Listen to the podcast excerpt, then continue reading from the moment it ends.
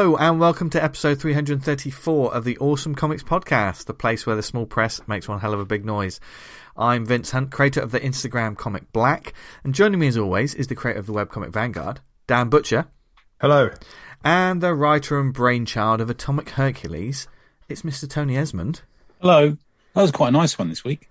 Yeah, in an effort Yeah. to be a little bit more professional, because the last time our, our regular listeners heard us, we were we were completely hanging after Yeah, a, a thought bubble weekend. But we'll talk about that in a second. Because waiting in the wings is our guest this week. Yes, joining us is the creator of Picture Books for Bad People. He's the brains behind the podcast This Foul Earth, which has taken over the podcast world. Yep. He's also done the comic Bald, which has been adapted into a brand new short film we're going to be talking about. So, without further ado, it's your friend and ours. It's Mr. John Tucker. Hello, hello. How are we? All right? Right, Good, John. I feel like this is Yeah. probably the last time we'll have enough money to get you on the show. Yeah. You're going places, my friend. Yeah. Even though you and I did go and eat a pie. We had a, we went out and had a pie. Like We did go and have a pie from from a woman who didn't seem to know she was working there. And I, let me, let Was she was she working there? Where were you? She was, but honestly, she was the last to know. But I, will- I will say this for the record: a point of personal pride for me. Um, Tony and I went out for went out for a little meal and a chat the other evening.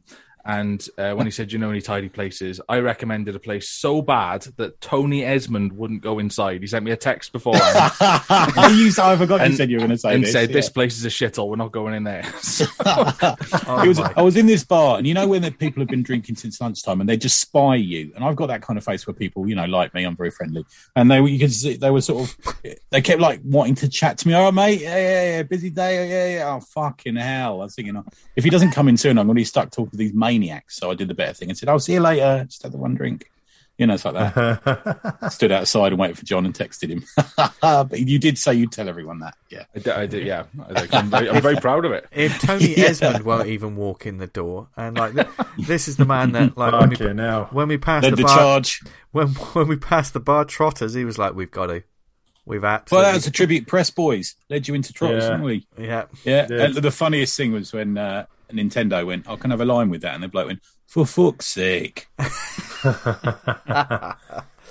yes. Um, thank you to everyone um, that listened to our Thought Bubble special. I think it's probably is it the first um, one of That's the- been totally live. that's been We've done- totally live. Yeah. Yeah. we've done it live, and and even though it was released uh, a day later, we've had some nice numbers. So thank you. Oh, we did one in Cardiff, didn't we? But it's not, not part of the normal numbering. No, no, no, no, no. I'll tell you why, because I found the audio recordings on my computer today when I was looking for something, and one Oh, of the okay. files was entitled "Do Not Play This One." That was the title of it.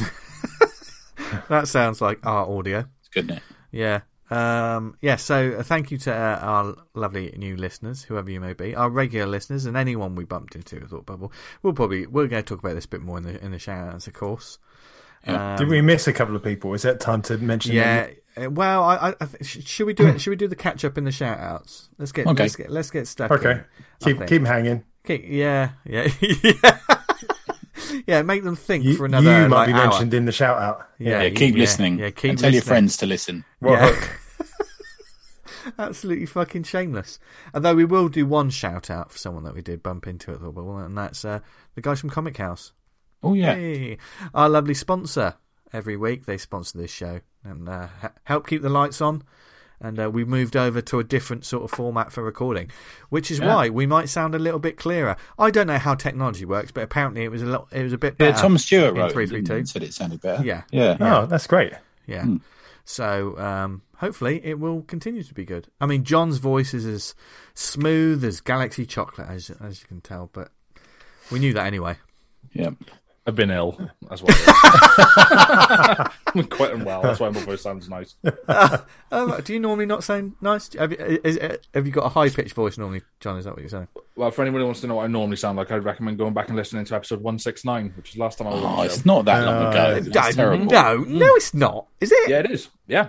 Funny 169. hell. Hell. Thought Bubble 2018. I mean, we've, we, time I was on the show. we've, se- we've seen you a few times since then, haven't we? Yeah. So, Yeah, yeah. yeah, yeah. So it's not like we don't. It's not like we don't care about people. We do love you, sir. No, no, no, of course. And, I, and I've asked to come back on the show, and I was told definitely not, not until you get some entirely going yeah, yeah, yeah. You need you need a film deal. You can come back when you get yourself a film deal, John.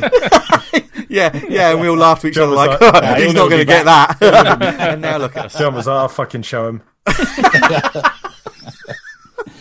Last time I saw John was when we you did a Wheel of Death roulette thing, and I got a card from you at uh, True Believers. Oh, when you were dre- when you were dressed as Viper, Yeah, I remember that. Yeah, 2020.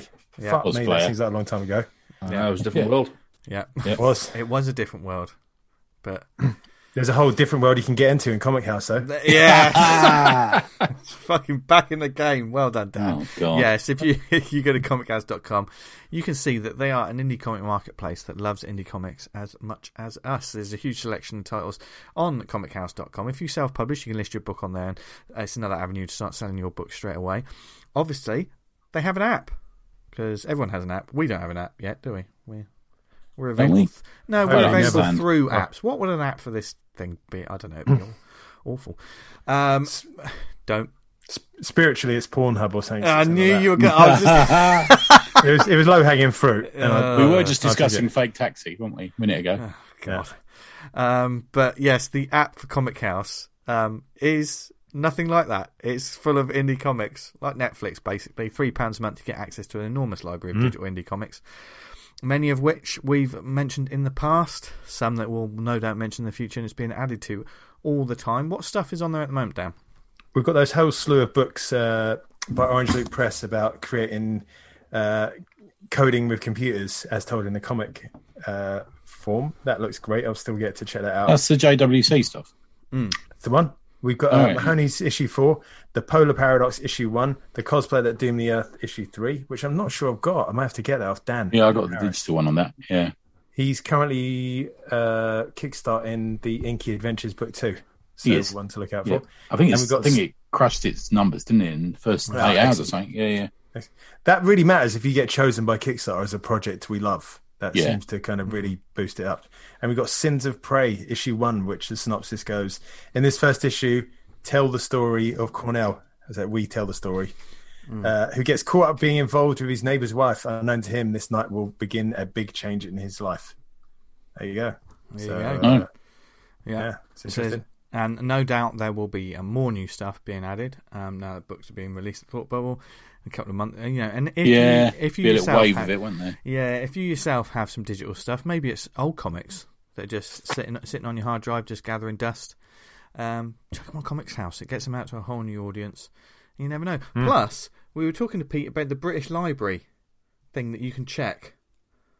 Um, Yeah. what were we talking now? I've I, I say that and I've completely forgotten all about it. Tony, can you remember where? Yeah, where I can't was? remember, mate. I've got the leaflet downstairs, but I can't remember If what you uh, it get Yeah. a was. ticket, your book goes. What is it, Dan? It can be read at the British Library.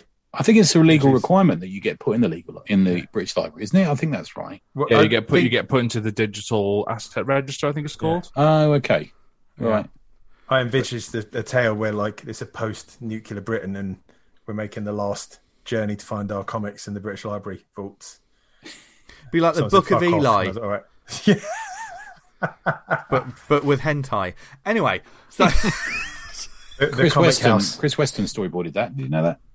yes, Oh, I didn't. Yeah, He yes. told me and Vince a story about Nicky about somebody nicking his kettle. Do you remember that? That was Yeah, his favourite story yeah, that night. Yeah, Bastards. Yeah, a, po- Yeah. a popular a popular actor also um, became. Uh, I liked him even more after what Chris Weston told us. So, Yeah. um, but uh, as for Comichaus, there's all kinds of stuff on there. There's a 14 day free trial. Find out more about it and, and dive headfirst into the comics that we talk about every week. Just go to comichaus.com. There you go. That was an expansive sponsorship ad this week, and there was at one point I thought we were so happy talking to John again that we were never going to finish it. yeah. Um, there was one week we started on a tangent, and I never got back to finishing the ad. Do you remember? Oh, that's right. That was recent though. It was only about a month ago. All right, don't bring it up again. Yeah. Um, but no, no, uh, John, John's here, and uh, he's he's he's a big wig now. Do you know what I mean? He's uh, his books have made it onto the big screen, haven't they, John? Yep, big time, big time. Um, those uh, those of you listening, and no doubt you're, you're fans of John's work anyway. If not, this is the perfect episode to jump on board and get get his work and get caught up. But um, 2018 was it you released Bald the book? Yes, that's Yeah. right. Yeah. Yeah, it sort of every year merges into one another these days, isn't it? Um, and obviously, your work is. Um, how would you describe your different sort of tales? Your work. Um, I struggle. I struggle with this. Um, I, I think it's it's like a mixture of like kitchen sink comedy and like the Twilight Zone. Do you know what I mean? Like social realism meets the Twilight. I don't know. It's it's Oh, kitchen sink Twilight Zone. it's kind of like with, that, but with a sense of humour, man, as well. I Yeah. see. Yeah. Do you know what I mean? yeah, I mean, yeah, they're meant Yeah. to be comedies. I mean, like s- somebody said, oh, it's like um, somebody said it's social surrealism, which I quite liked. Okay, I like that. Yeah, I, I didn't fun, come up with that. I can't remember who did. Um, But uh, yeah, I think that's kind. That's kind of it. Yeah. You know what I mean? Like, And- and like, you're- the, like the royal family versus the Yeah. Twilight Zone kind of yeah. thing. And your books are always like they have that sort of um you follow a narrator, don't you, and their their story. There's always you know, you can hear your voice in all of your work, but but with sort of and Bald was no different. Um which was about a guy called Jeff. Yeah. And uh, for those who don't know, because we're going to get um, Bald has now been adapted into a short film, funded by the BFI. hmm Um, Yeah. And we'll find out what BFI means later. No, no, no. Uh, um, but of course, it was a book before that, and we'll we'll find out about the uh, the journey of it being adapted and and your input and stuff like that. But the story itself, what is Bald about? Bald is about um, the world's baldest man, the baldest man that ever lived. Yeah. Um, when he's a child, um, his mother takes him to the doctors when he's about seven or eight because he's never grown any hair, and the doctor tells them that um, all his, you know, whereas normal people have uh, hair follicles all over their head, that even if you go bald, those cells are still there, just without hair. Uh, all of his hair follicles are fused together into a super follicle through which hair can never ever grow. So, you know, he says, well, you know, that, and then he's subjected to this battery of tests to confirm that he is the world's baldest man in history. And he grows up and, you know, he gets married and, and then a few years go by and they notice that a small patch is forming on the back of his head.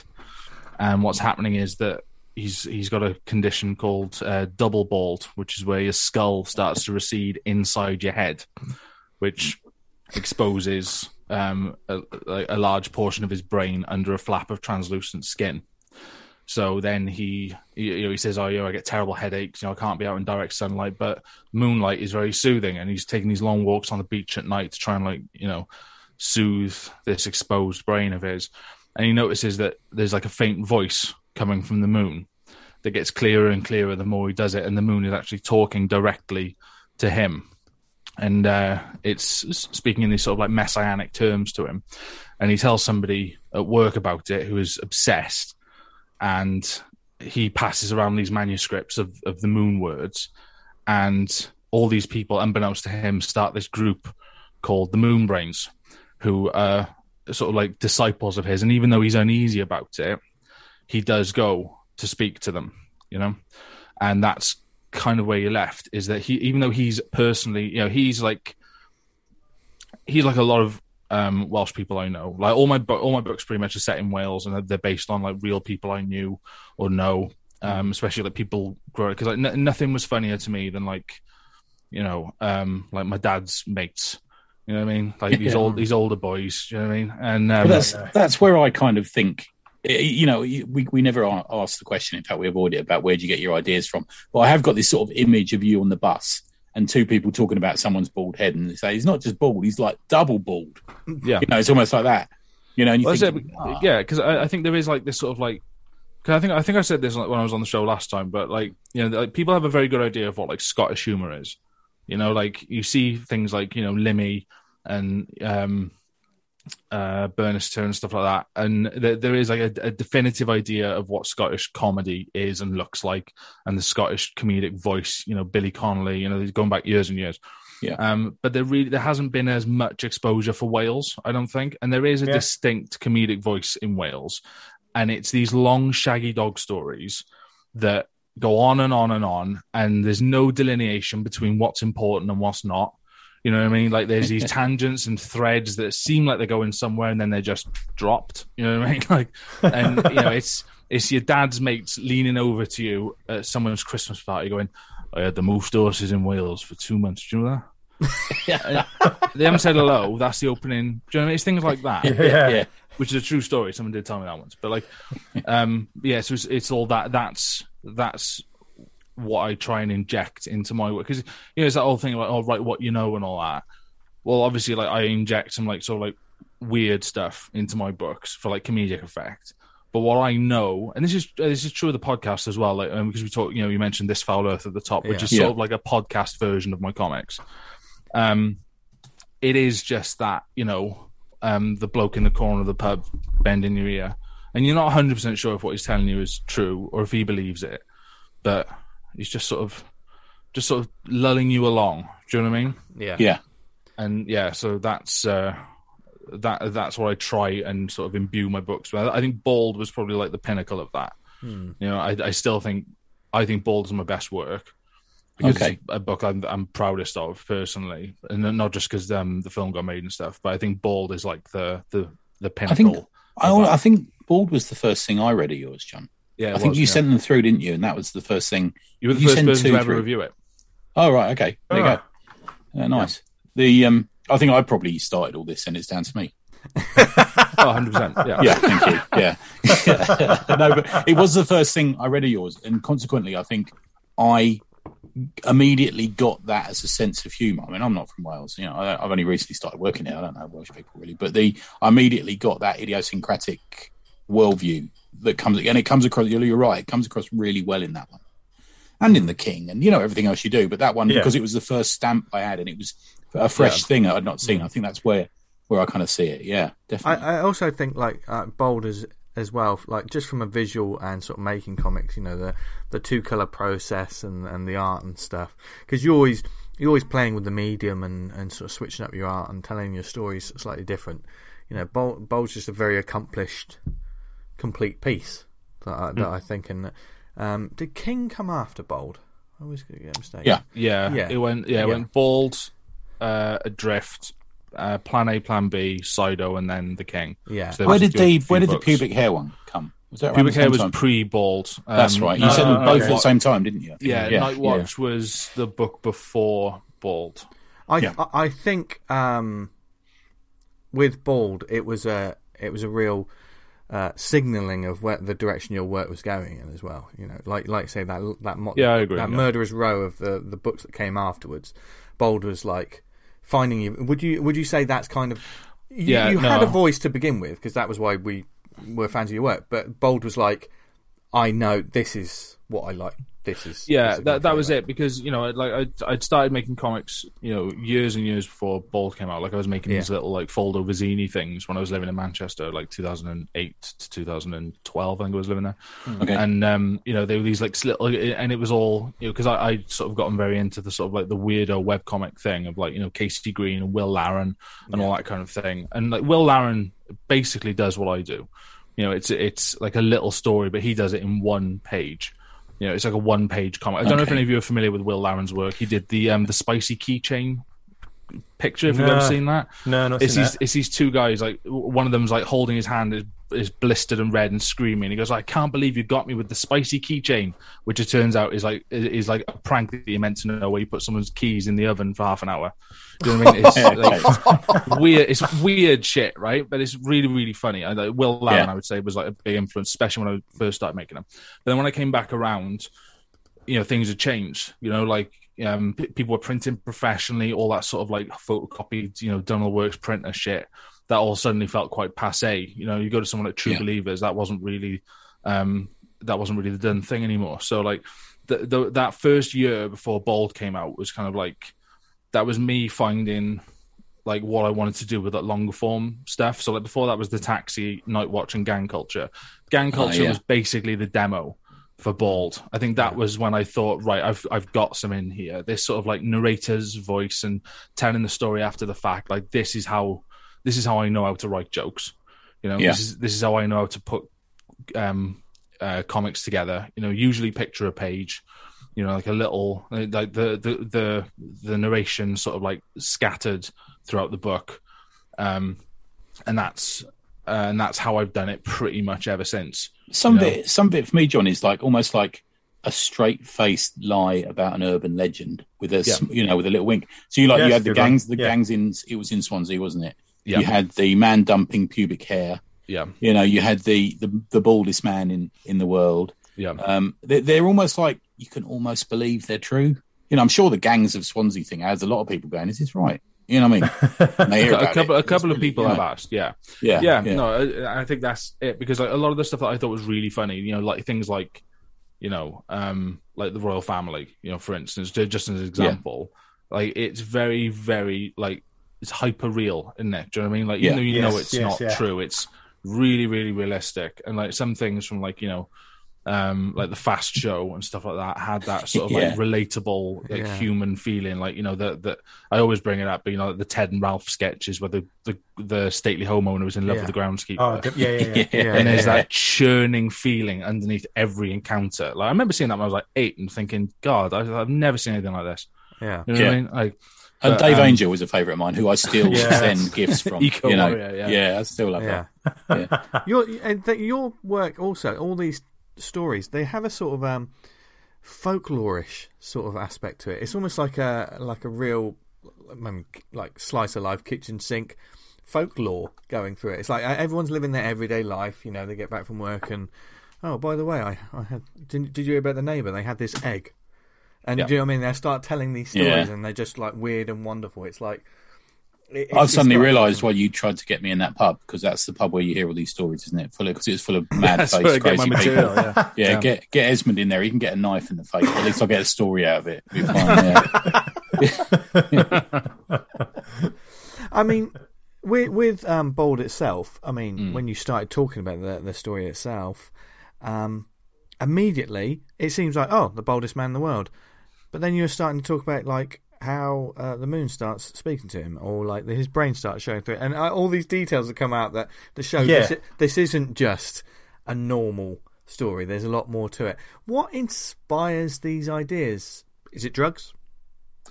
Uh, I think what it is uh, at the, t- at the time that I was making bald, like basically, like you know, um, I'm not. I think I've said this on the show. It's, it's not a massive secret. Like I'm, I'm, I don't have like a, a, really really tight history with comics throughout my life. I came to them late in life. Mm, yeah. So the things that I drew inspiration from weren't really other comics. It was just sort of like my my interests. You know what I mean? So like yeah. like yeah. the things that I was really really sort of like interested in, especially around the time that Bald got made, was um I was really getting sort of getting back into like the kitchen sink thing, you know, like the Shelagh Delaney films and all the rest of it, like these like really really like real working class British, you know, gritty films.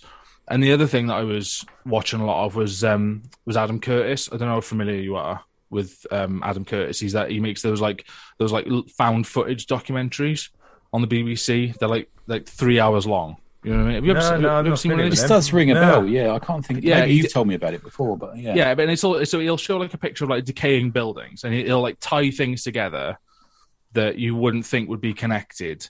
So it's things like you know, um, after the fall of the Berlin Wall, um, only one person was really prepared for what was going to come next, and that was Tupac Shakur's mother and Jiang Qing from China. Do you know what I mean? And then they'll show like found footage of one person, found footage of another, and it's like, but of course, all of this ties back in to the Franken Civil War. Do you know what I mean? Or like or the Balkans. Do you know what I mean? And he's got this like really plummy English voice. He's like classic, like old school BBC. Yeah. And but all his films are about um, how like people have retreated from power, right? So it's all about um, he basically he said like the like the basically like the left wing, especially in America, but over here as well. After the '60s and the counterculture thing failed, basically, everybody retreated from the idea of um, trying to seize power, and they retreated into culture. So it, it became okay. about you know don't change you know it was change your head, don't change the world, wasn't it in the sixties and all the rest of it, and it all became about you know um, uh, oh we'll change the world through radical culture, and we'll change the world through art. And Adam Curtis is very skeptical of this. He says, no, the only way to change the world is by seizing power. And he says, and this is what, you know, like Thatcher, Reagan, all the rest of it. I know this isn't funny, right? but, this, but, Carry on. But, but this is what this is this is what I was watching a lot of at the time. This is what I was thinking about. And Bald came out of that because you know in in Bald. I mean, you know, I know there's like the death of the author thing. You're not supposed to tell people what things are really about, but like for me, Bald is about giving yourself up to something bigger than yourself, which is quite unfashionable these days. You know, Okay. like in, in years gone by, people would, you know, um, you know, be more drawn to sort of like large collective movements. But since this sort of like individualistic rise, especially over the past, you know, like 30 or 40 years, basically since like Reagan and Thatcher, right? The um, big sort of like, um, uh, you know, um, united movements of masses and masses of people have become quite unfashionable. And a lot of his films are about how do you square the circle? You know, how do you get all these individuals to act in their collective interest? And and I thought that was really interesting. And Bald That was- was, I- I- I about think- that. I just looked him up, man. He did the hypernormalization, which I Yeah. watched years ago. That's yeah, I get you totally from that now. Yeah, yeah, yeah. yeah. So all his films are about are about um are about power basically. They, they, Right. they- some of them are about other things. You know, you know, it's things like you know, it's like um Donald Trump, and then you'll go back to like the Spanish Civil War, and then you'll skip forward to some artificial intelligence project in the nineties. But then by the end of it, you're not at the end of it. It feels like it feels like a like a weird dream. Do you know what I mean? You're not 100 percent sure about Yeah. what you've actually seen, but he leaves you with an idea at the end of it. I, I really, I know, no, his films aren't for everybody. I really like them, Yeah. but um, but yeah. So Bald was about that idea of giving yourself up to something bigger than yourself, and the film kept this as well. I think. Um, uh, but the comic, you know, because in the comic he's very reluctant to to be seen as this figurehead because he, Yeah. he's not 100% sure if he really believes that it's you know that it's what they think it is or that he's who they think he, he is but he recognizes that you know there's been all you know the working men's clubs have gone away there's been this erosion of communal spaces for people especially sort of like working class blokes which there has been over the past 40 years yeah. and he recognizes that oh well you know um you know even if i'm personally uncomfortable with it it's for the greater good that i Well, that's that's really come to the interesting. and do it. You know what I mean? So- I know, I know it's not funny. I was, I'm very sorry. I realize I was No, no, no, no, that's fine, no, John, that's- and from what you say there, that that brings it into focus a bit actually, because from what you're saying there, he he becomes the figurehead for something that isn't actually about him. And the the uh, I don't think it's, we discussed this. It's not a secret. But there's a certain person in the audience who says we just want to hear what the moon's got to say. So that's isn't that exactly what you're saying there? Is that he's like you say he's given himself over to that to be that sort of river of knowledge from the moon to these people. You know? Yeah. hilarious. yeah, Yeah, hundred percent. And like all the moon talk is all in terms of like you know what we can achieve as a group, rather than you know it's all this sort of like very you know um it's you know and and you know for for, for example like um the the end credits the music was solidarity forever and that was a deliberate choice because that was Right. always you know because me and luke um uh luke uh bather the director um you know me i've known him for a very very long time and and he really really got the book you know Yeah. and he there was originally there was first of all there was talks to make night watch into something but then you know things happen and it falls by the wayside I know all that pubic hair I gave you. You know, well, we still got got it. If you, want, if, if you want it back, I can post it to you. But like, you know. yeah, I mean, but no, I The I think postage you're on right. that would be extortionate. It would be. know, It's like yeah. a German Shepherd down there. I think we're stepping a bit ahead of the story there, aren't we, John? So we've kind of possibly, yeah. yeah. we've got the we've got the the genesis of the book and, and Yeah. when it came out and everything. So you, I, th- I think what you're saying there to, to just carry on from that is so the director was a friend of yours, was he? And, and you had you discussed making um, stuff for a long time, or had you been involved in projects with him previously, or how did that come about? there, th- yeah, I mean, I, I've known I've known Luke for. He was one of those people like, um, you know, I had mutual friends with him online, Hmm. and he's one of those. He was like a name that I was aware of because he lived in Manchester at the same time I did, and a mutual friend of ours uh, connected us in 2014. Um, and you know, we kept in touch, all the rest of it. He was directing music videos. He was, you know, um, very, very good Okay. ones, and you know, he was doing that thing. But what he, what he said he really wanted to do was, um, you know, fe- features, right? Um, so he came to me in 2018 with um, like a pitch for a live action Night Watch, which sounded great and you know but but uh, as these things tend to be you know he was working at this production company and then he wasn't anymore so then that all collapsed and all the rest of it. Um but then i think it i think it was like the christmas of 2018 like it wasn't long after bald came out that um that he said um i've i've just had a like a meeting with the bfi and i told them about bald and they really liked it. So how would you feel about um how would you feel about making it into a film? And I like I I'm because because I've known Luke for a long time, and we've talked about doing these things in the past. Um, like I I I trusted him to do it properly. Do you know what I mean? Yeah. Like, Yeah, fair it, it would have been different if it like if I'd gone around like pitching this to directors and saying, "Do Yeah. you want to make something out of this?" Then you may not have. ha- I may not have had that. I, I probably wouldn't have let anybody else do it. If anybody else, if some like stranger had come up to me and said, "I'd really like to make a film of this," I probably wouldn't have let them because, you know, um, I, I may not have trusted them to do it Yeah. properly. Do you know what I mean? But I, yeah, but I yeah. and the, and the nature of people who work in TV and film, it makes them flighty and untrustworthy, and they I would worry that they wouldn't keep to it, you know, and it would just be a Yeah. story about a bald man, and that would be Yeah. it, you know. It's like yeah, yeah, yeah. Yeah, that's it. Yeah, but but I knew he got it. You know, I knew Yeah. he understood it, and yeah, so I, I didn't have I any think qualms that's about that. also because the nature of your work does feel um, very personal and like you know the self narrative of it, it, it. You know, it does feel like your- your voice more than um, just sort of say, "I created this this short comic about a superhero." And now someone's adapting it. Th- These these stories feel a lot more sort of personal to you in a way, don't they? Yeah, I, yeah, I'd agree with that. Yeah, So I enjoy them more because they're clearly not meant to be. You don't you don't write them to make because you think oh someone Yeah. make a movie out of this. Exactly, yeah, You know what I mean? It's just like totally John Tucker. Which is when you said to me, oh, you know, they're making a, a, a movie out of it, and I'm like, all I can think was, I hope they do it right. I'm Yeah. I'm worried. No, so I can't figure out how you were sort of like concerned that it's done right. So I'd see where you're coming from completely there, man. Yeah, yeah, yeah. yeah. I mean, uh, you know, because because I I, tr- I trusted Luke like implicitly. Mm. Like, and I've told him in the past like I wouldn't have I wouldn't have let anybody else do it because you know I'm such a paranoid freak that because because I, said to him I said like I said keep me as involved as I can, right? Yeah. So you know, um, I co-wrote the script with him. He like, he like adapted the book into a script, and then we worked together on like, um, you, you know, making it. Uh, like some scenes had to be like expanded, and some had to be. What was that like? What was that like? Seeing Yeah. someone else take your words and your work and sort of not rewrite it, but do another draft of it, for want of a better word, isn't it? Really? What was that? Yeah, like? I mean, um, I mean, it, it was. I mean, it was. It was fine because uh, because at every stage, like nothing, nothing was locked in until we were both happy. yeah. You know, Right. so uh, I never felt like he took a liberty. I never felt like, um, you know, he was like stepping on anything. But um, you know, um, uh, we, we both basically we both had to agree. You know, Okay. bef- before anything got locked in, because the like the very the very first version of the script was very very different. It was probably closer to the book. I mean, it's pretty close to the book as it is.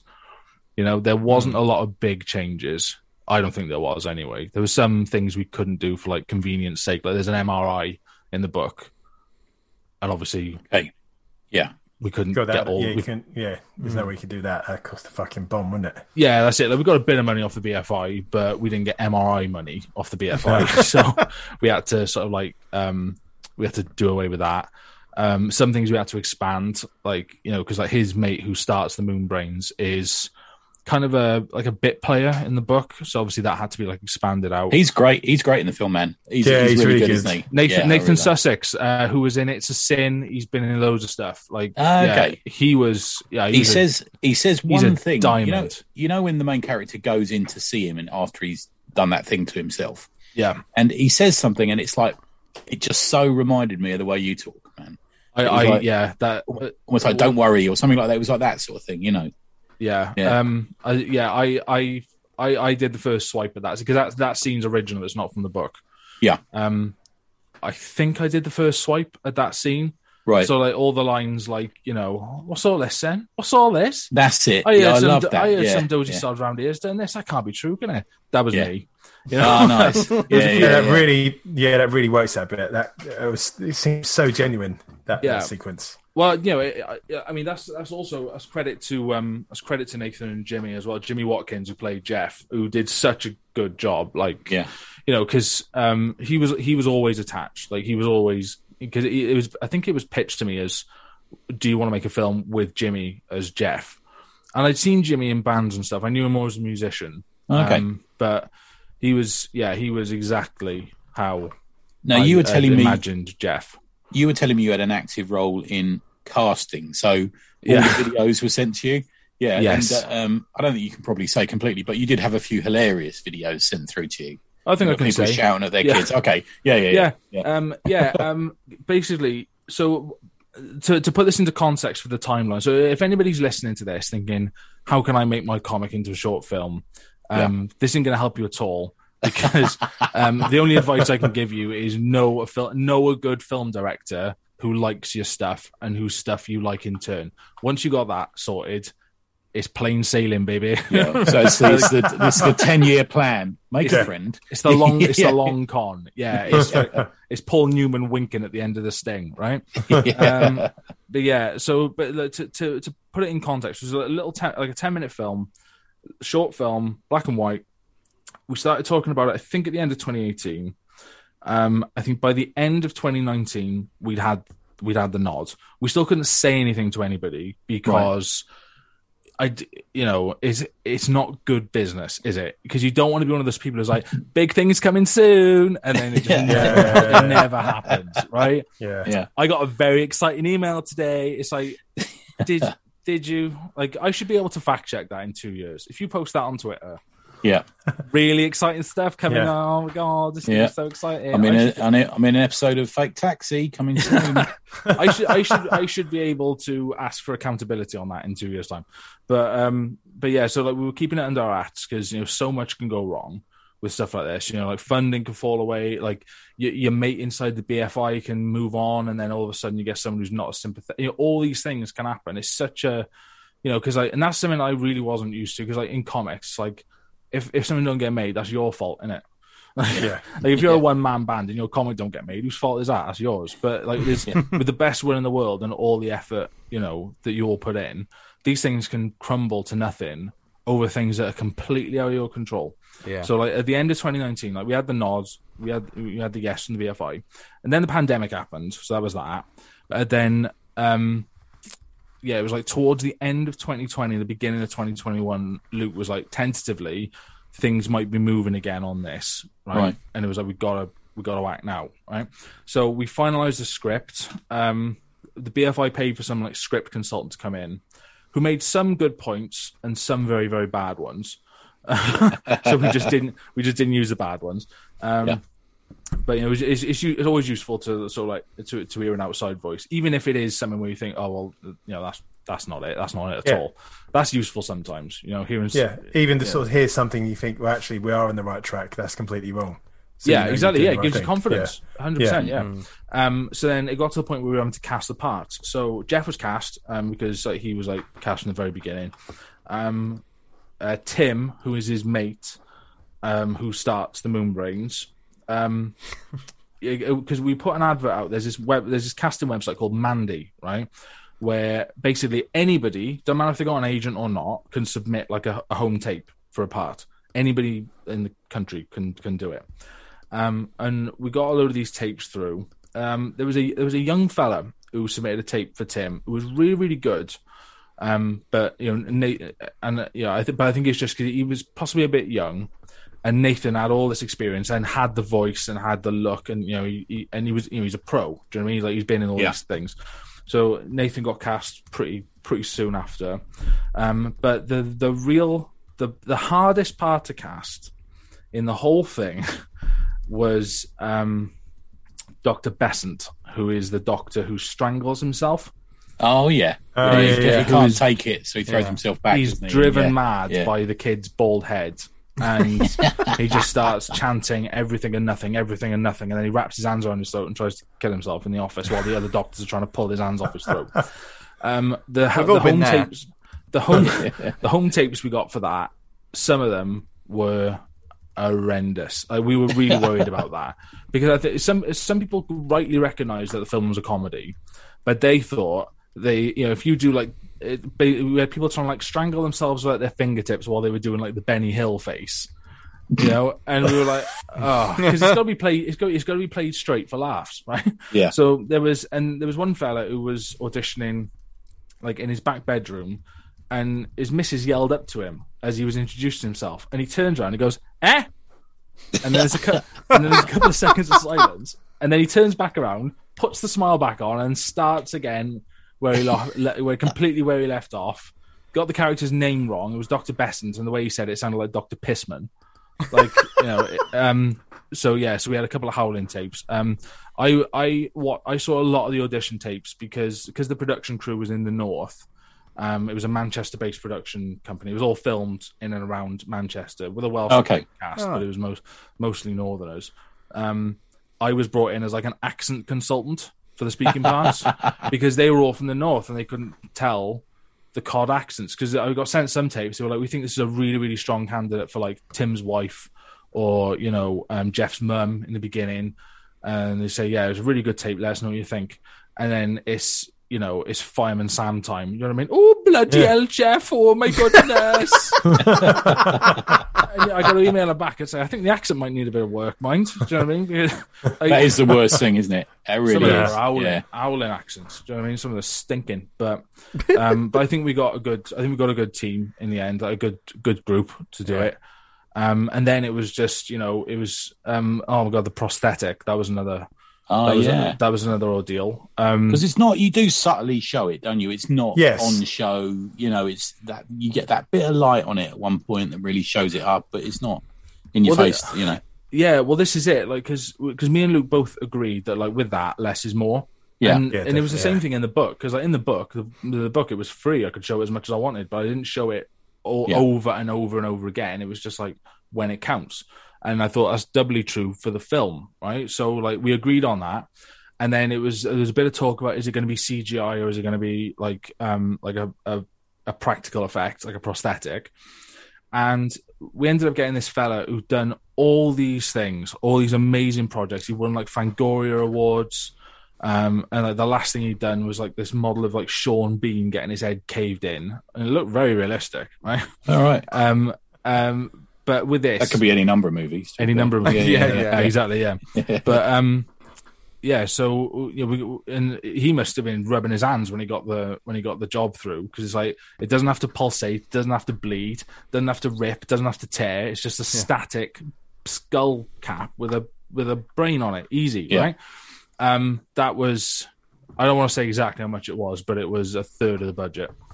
Jesus Just for Christ. that. And, and you had you haggled them down. I remember you telling me. We haggled, it yeah, was- we haggled them down. Yeah, because originally they wanted half. You know? Fuck. You know, but but the thing is, like, what were we supposed to do? You know, like it, we had to we had to have it because the the CGI version, like you know, even like the cheapest one would have looked awful, Pish. really, really, Yeah. Yeah, you yeah. know, like just claggy and weird. Like you know, we had it had to be a practical effect, but. You know, I'm I'm glad we did get it, and I'm also glad that because you know my my worry was because it costs so much money, are we going to feel pressured to show it more? Do you know what I mean? Yeah. to get our Yeah. money's Yeah, worth yeah. out of it. Yeah. But I'm glad I'm glad we didn't. I'm glad that um, Luke stood his ground on that one, and and it remained like a sparse, like blink and you miss it effect. Do you know what I mean? But Yeah. but you see all these things happening, and you think like, yeah, oh my god, like the, the amount of effort it takes to get so even though like a little a ten minute short film, all these things that you don't think about, like you know the like art department, they've got to have stuff on the walls. Do you know what I mean? Like, um, and there was a Yeah. bunch of references like other books of mine in the art department stuff. Like there was like um something about yeah there was um like a uh, prison break foiled by fireworks display on the front page of a newspaper and all this other stuff you know so there was all these little um tip tip offs to like past stuff but then like you know like the moon out that was all filmed in front of a green screen and somebody who worked on avengers endgame ended up putting it all together so it looked Oh, like the clouds were swirling and all that. Like we had, you know, we had real heavy hitters working on board. You know, I, I think it's partly because like it was in, in terms of like a project like this, it was quite simple. You know what I mean? Like there weren't any Yeah. like really bombastic shots in it. It was fairly static. You know what I mean? It was fairly still and fairly Mm. easy. But um, But you can see how you get yeah. sucked into this. You can see how people in, are so invested in movies because, Yeah. you know, like you say, it's a ten-minute movie from a you know a short comic that you did a couple of years beforehand. But the, the way you're talking about every step of the way, you must have been thinking, "Oh God, if we can't get this, that's the end of it." You know, it's almost like that. You know, especially that effect shot and stuff. Yeah, well, it's a Yeah. bit, and and even little things like at the at the very end of the film, um, you know, there's like that long tracking shot that goes like through a table to zoom in on him.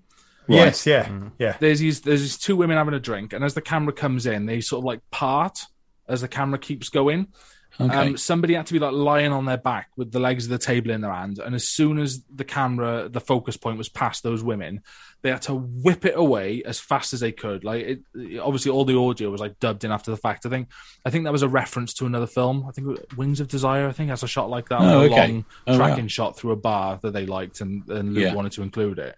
But even something like that, which is you know uh, some people wouldn't notice that you know oh that you know something must have had to happen for the camera to get to where it ends.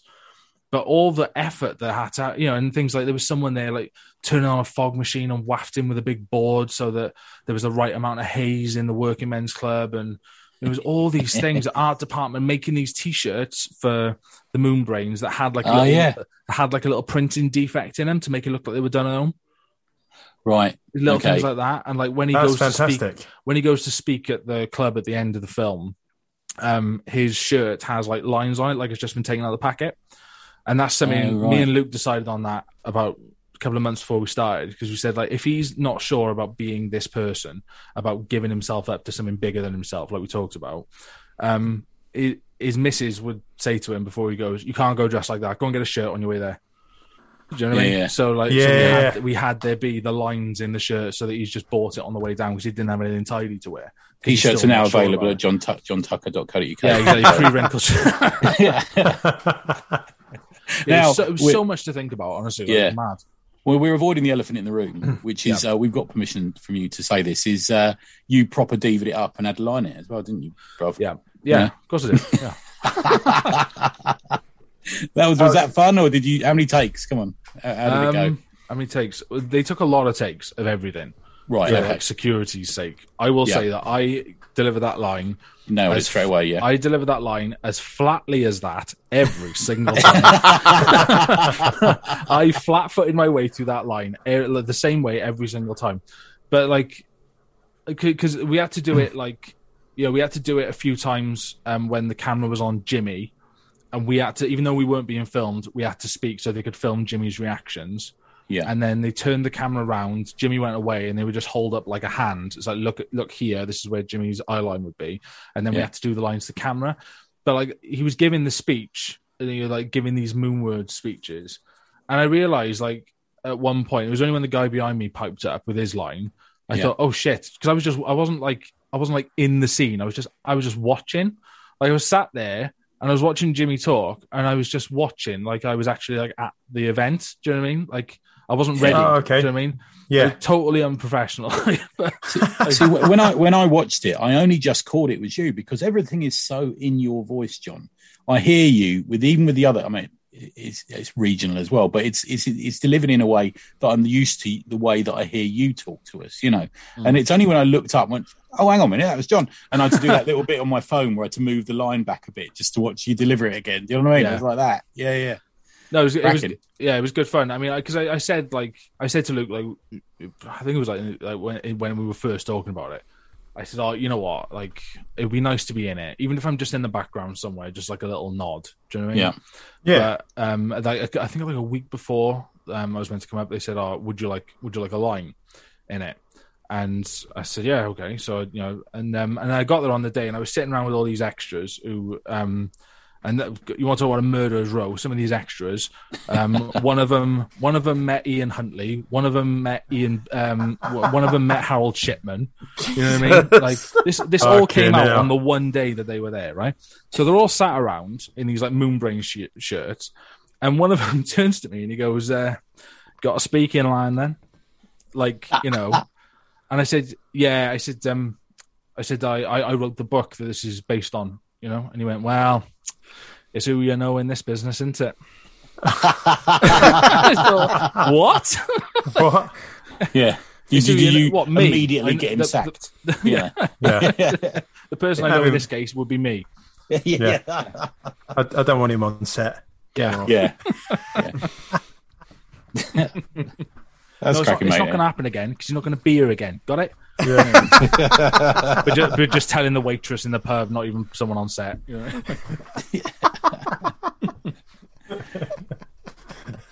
yeah, So no, it what's ma- uh, so?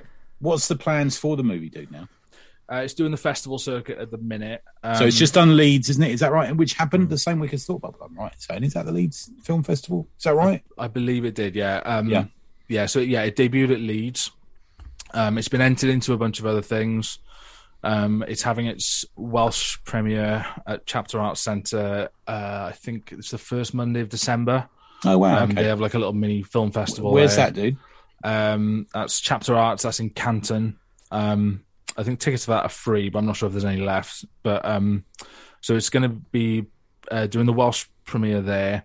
We haven't heard back from a few of the festivals we've entered it into. Um, uh, Luke's entered it into like a bunch across the world, basically. Okay. Yeah. Like it's it's been entered into like uh, it's been entered into Sundance and all these things. We don't know if it'll get in, but we, we thought we'll take a Something punt to put on the anyway. poster, my friend. Entered into Sundance, into Yeah, competition exactly. at Sundance. Yeah, yeah, yeah. Yeah, exactly. Like, and and if it gets in, I'm going to Sundance. Of course, I'm going to Sundance. Going to give Robert Redford a big slap on the back. Hello, Robert. How you doing. See you later, mate. Um, um, The future's here, my friend. yeah, Yeah, exactly. yeah, yeah. And uh, it's been entered into uh, Carmarthen Film Festival, which is its like spiritual Almost the same. home. And if it Yeah. if it doesn't get into Carmarthen, that is going to be such a bummer because it's basically set in Carmarthen. If it doesn't get in there, I don't know what we're going to do. But but yeah, it's just it's, it's been entered into a few things, and then um, it'll so it'll probably be it'll probably pop up online every now and again as part of these festivals. But um, you were saying that one of the reasons you can do that is because you've got the sort of BFI backing to it. Is that right? Or Yeah, yeah, because the BFI put the money up, um, or a large portion of the money. Um, they also provide funding and and like guidance for like, um, you you know, there's a budget for entering it into festivals and things like like a ring fenced budget that we couldn't spend on the head that's that we can use to get to enter it into festivals. Um, so yeah, That's how so- you say that. yeah. Yeah. exactly. Yeah. so, so we entered into like a bunch of like a, a good variety of like Oscar and BAFTA qualifying festivals in the hopes Nice. that it, it'll pick something up somewhere. You know what I mean? Well, I got my tuck yeah. suited out. I don't know about sorted out. I don't know if you boys have. I've got me uh, DJ ready, Ready to go to the premiere. ready to go to the nothing, BAFTAs. one. nothing would be funnier to me than having a BAFTA in the house. Like, I don't, I don't want it for like professional clout. I want it because I think it'd be really funny to just have it. Always, mantelpiece. always in the background Yeah. on Zooms. Always. leave it there. yeah. Keep keeping the keeping the toilet door open occasionally. When Yeah. You gotta love people. Oh, have you written a book? Because it's always in the background on Zooms. Oh, have you won an award? It's always in the background on Zooms, isn't it? You know. Mm. I just had a fake picture of Jane McDonald behind me. That's all I ever had. What do you mean a fake picture? Don't you have any real pictures of Jane McDonald? Well, it's because it had a fake autograph on it, which said, "Please stop asking me if I've got a farm. You're drunk." Signed Jane. That'd be a film one day. Yeah. fake taxi. you get an IMDb with that. we know we checked. Yeah. um, so obviously, um, the the buzz about the short movie and obviously that it's going out to the festivals and stuff. Um, what does this mean for like? What's the future for your work and like your books? Because obviously you got this Foul Earth as well, as Yeah. well as your Twitch stream where you're where you're trucking Yeah. or playing Goat Simulator or whatever Yeah. uh, whatever it is. Um, you know, so how have because you're becoming a a jack of all trades, um, but you've still got a few comic projects on the go, haven't you? I mean, this graphic novel you've been chipping away on. How's that going? It's it's going. It is going. Um, I, it's the same answer I had for you a few weeks Oh. Yeah, yeah. it's going.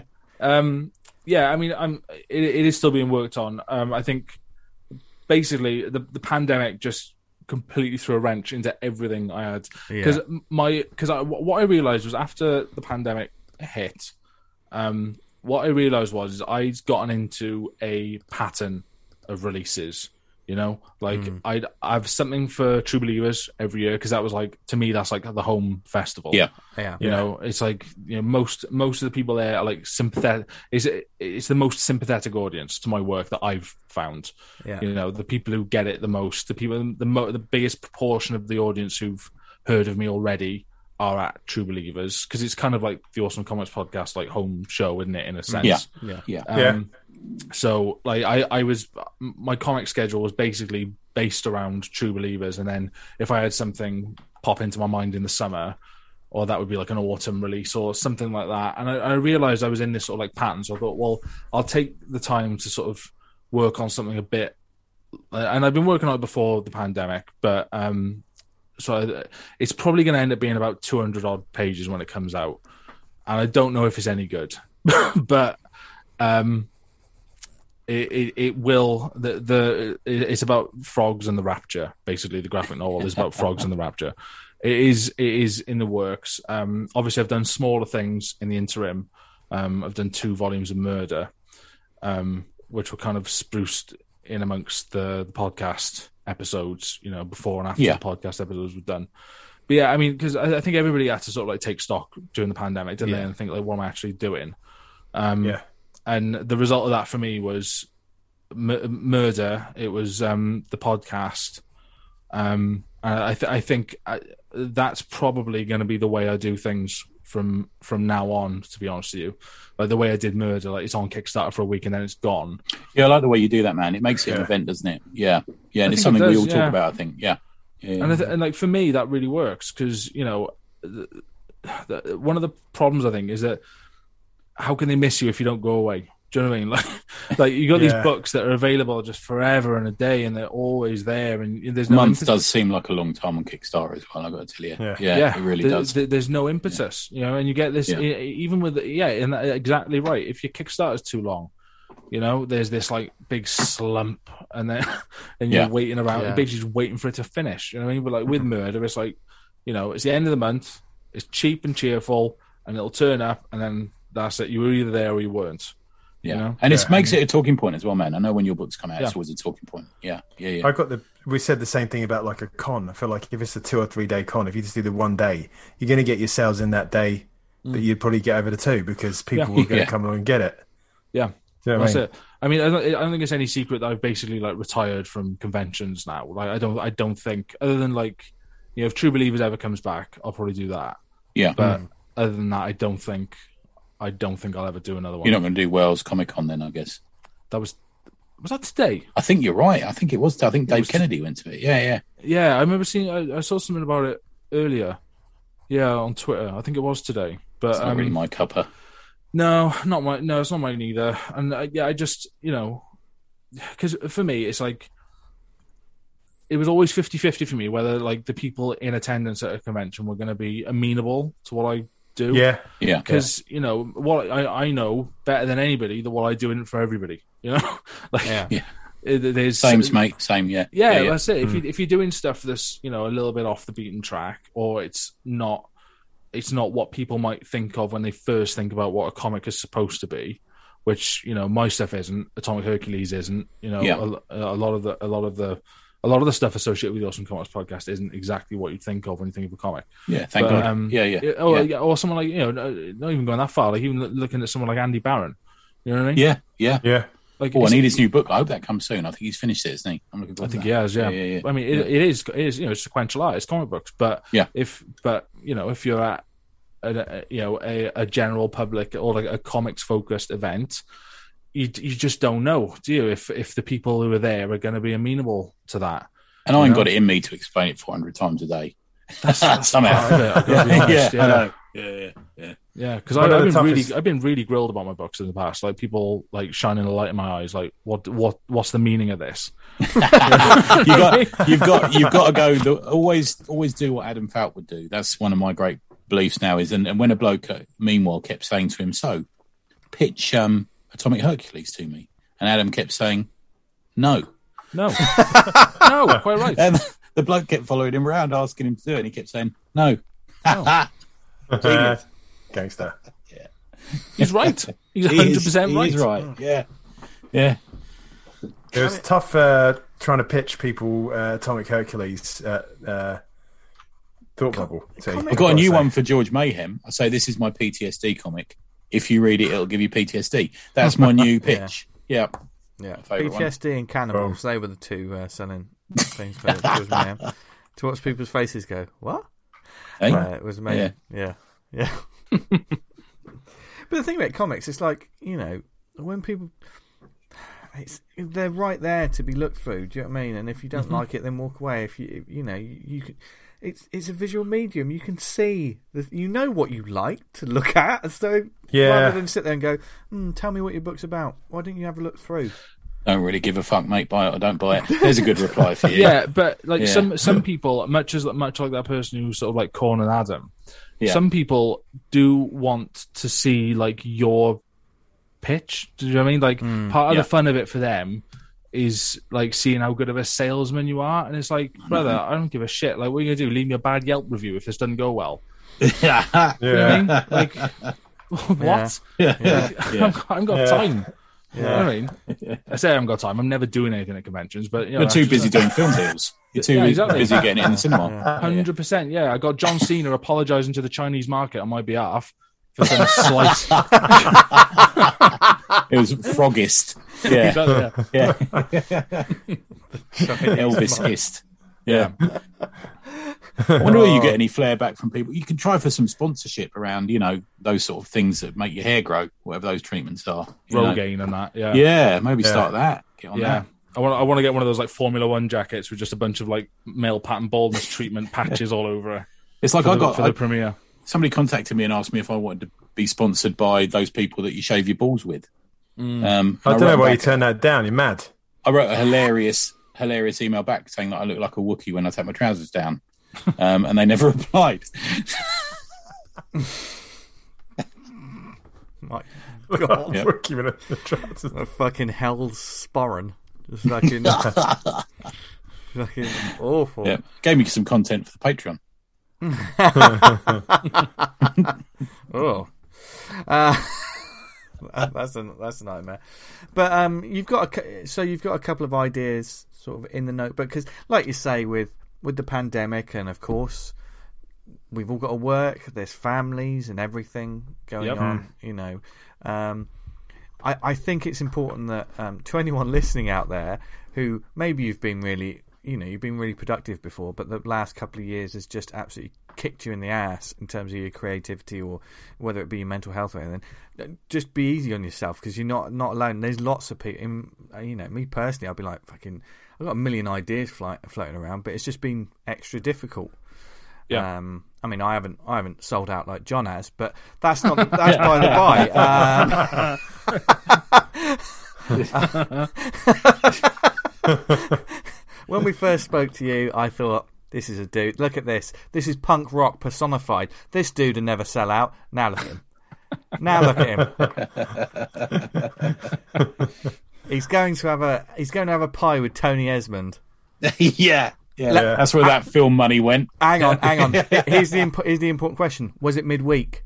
It was midweek, and we were You proper posh hardcore. fuckers! The, Fuck the only hell. the only pub we actually ended up going into, we both had a soft drink. That's how hardcore we were. Yeah, it, was, it was a soft drink and then Yeah. a pie, and that was Yeah, it. yeah, Can't, can't go wrong with that.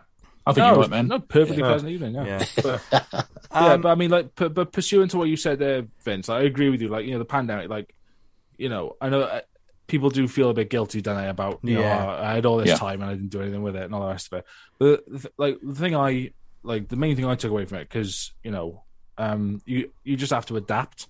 You Yeah. know, like you just you have to because you know because we had you know we had a newborn in the house and we were in lockdown. So I thought, well, it's not. It's much harder to draw when you've got a baby in one arm. Do you know what I mean? Yeah. So that's where the podcast came from because I thought I got all these story ideas, which could basically be either or.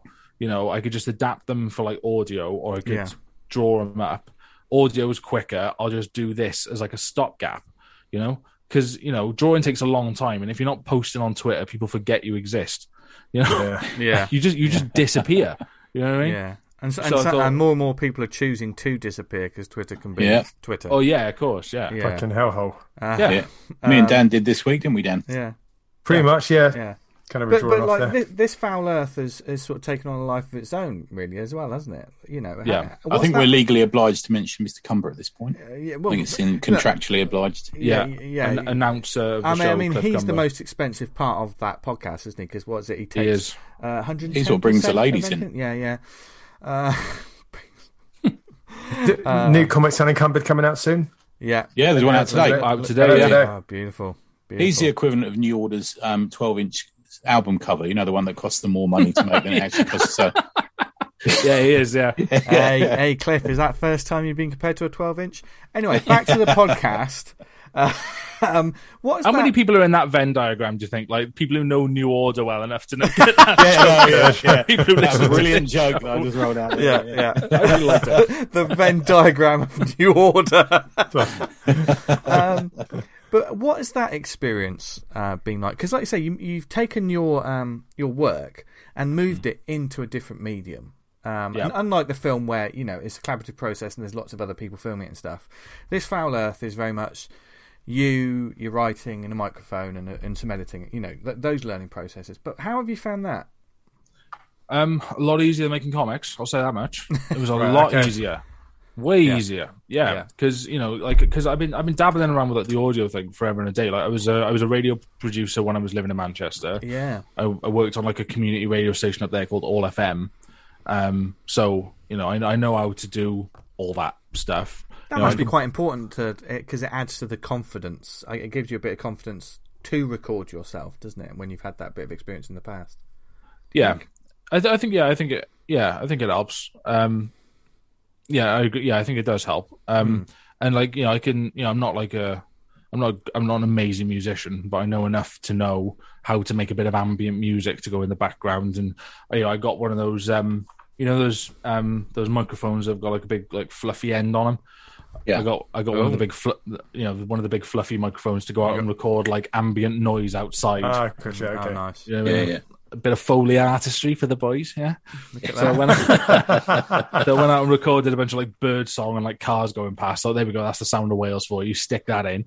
Um, and yeah, it was just like taking like offcuts of like because all my scripts are basically kept in like my iPhone notes app. So it was just going through there and thinking like, right, what wouldn't work as a comic? What can I adapt into this? And I just picked six to start with. I thought no one's really going to hear it, so it doesn't really matter if it goes well or not. So I'll just I'll do it just to do it, just so I can, you know, just for the experience of making Yeah. it, you know, because Yeah. you know it, it always helps to do a bit of like, you know, cross training if you're in any like artistic pursuit, you know, like do Completely. Yeah. do something else and see how you get on with that. Um, but then I got stitched up because um, uh, Lee's Media wrote into the Guardian on my behalf and tipped him off. So this Foul Earth got in, got in like this big Guardian list with like a That's bunch great, of though, big man. time That was really good. I was, we were I so was- pleased. Yeah, yeah. I Yeah. choked, Yeah, man. totally. Absolutely choked. I, Yeah, she's saw great. We love Lise, by the way. She's great. Hundred Yeah, yeah, yeah. percent. Yeah. But yeah, I didn't. No, I didn't expect it to be. I didn't expect it to take off like that. But you know, it was. But it was good fun to make. I've done two series of it now. There's a Christmas special coming out. Week Oh, Christmas. nice. Oh my Ah, god! I've always heard about TV. You know, you've made it when you make a Christmas special. Yeah. yeah, yeah. So it'll be the Christmas special. I don't know. I don't know what there'll be after that. This is better um, than the Marks and Spencer's advert. This is. I'm looking forward to this. This is the the event. How's Yeah. John Lewis? John Lewis have the. Is it John Lewis? I John don't Lewis, know. yeah, I'm not as posh as you. It, Lidl, it is Lidl actually. one. Yeah. It is actually the plot of the John Lewis advert. I was. Oh, I, couldn't, I couldn't think of anything. Sorry. I just. I have to say, uh, Mr. makes- aliens coming to Earth and all that. Yeah, we go. Oh yeah, that one. Yeah, yeah. The, I'd say uh, Mr. Cumber will be a perfect voice for a Christmas episode, wouldn't he? He's the voice of Oh, Christmas yeah. past, Oh, yeah, Let's yeah. face it. Yeah, the yeah. voice yeah. of Christmas past. What? Yeah, yeah, I guess. Uh, well, no, Yeah. Christmas present, surely. He's, Okay. He's a cheerful fellow. Everyone loves Cliff. Yeah. Who's the kid in Christmas Carol? Little Um, Tim or um, Oh, Tiny Tiny Tim. Tim. Tiny Kermit- Tim? That's you. I think you'd be you'd be good for that, Vince. What? Tiny Tim. Here's Tiny Tim. Come along. Let me You see set that yourself up for uh, Scrooge. Yeah, yeah, exactly. Yeah, yeah. I cooked ghost for everyone. Ho ho ho! Actually, no, that was the Muppets Christmas present. Then that was I think, The best one. works. the best one. Yeah. it's the only loyal one. Let's be honest. Tony Tony kicking open the windows on Christmas morning and saying, "Oi, what's today?" He said it. Wasn't me. Oh, sorry, sorry. Come on, John, you're in the I for- podcast sorry, game now. for- you're in the forgot- podcast game, a- so you know you've got to watch what you're doing. I did. I did think that that was the most used word behind the table at Thought Bubble. Me and Dan were just saying it all the time. Oh yeah. Yeah. I had to sort of decompress in the weekend from the amount of swearing we was doing. It was just coming out. Even on every the way word. back, I think I said it, and you went, "Ah!" You just started laughing because we kept saying it all the time, and oh, It's a disgraceful word.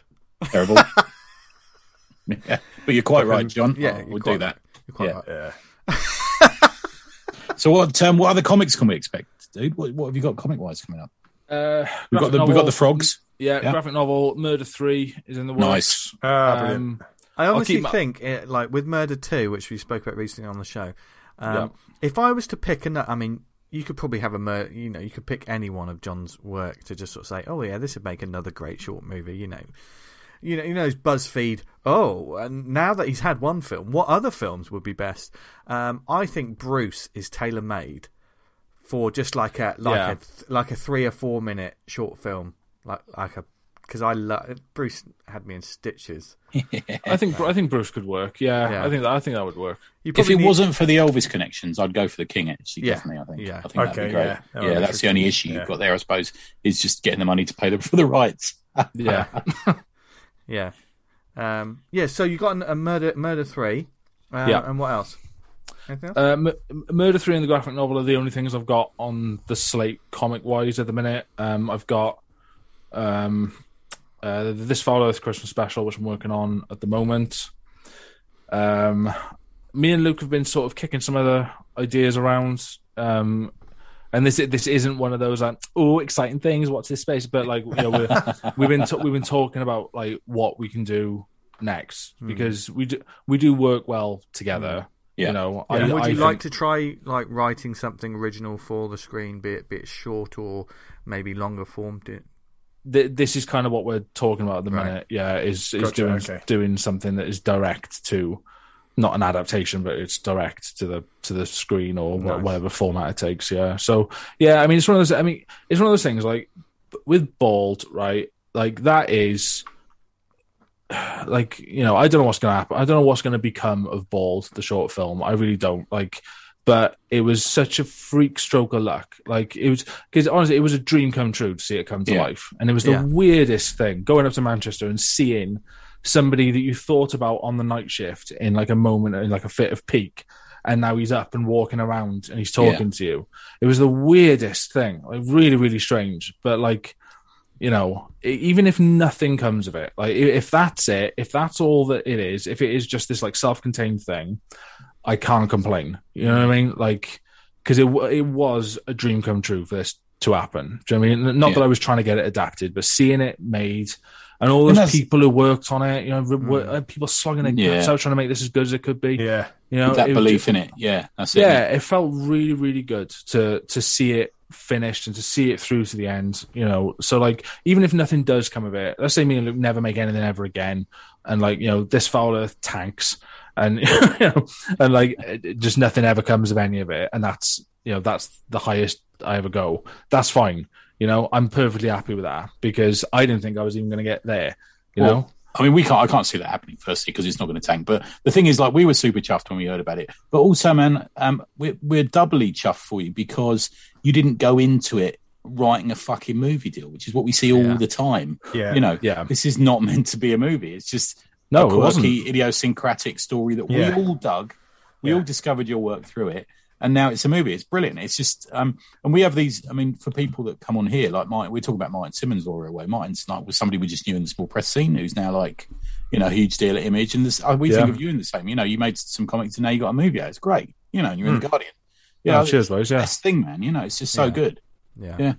Yeah, I think like yeah, because I definitely don't take it for granted. Like, and like you said, like I, No. I wasn't, I, I didn't come into small press thinking like, oh, this is how you get a movie made. Because anyone who thinks that, you want to get your brain, Yeah. you want to get your brain examined. I'm telling you now, because it's Yeah. Stupidest thing in the world. Uh, that, that belief of like, here's an, an easy shortcut into into getting my idea made. No, no, no, no, no. We still see it a lot with uh, screenplays. People saying, "Oh, the screenplay wasn't didn't work, but a comic, yeah, that's a good idea." It's like, no, it's not. no, It's really not. no.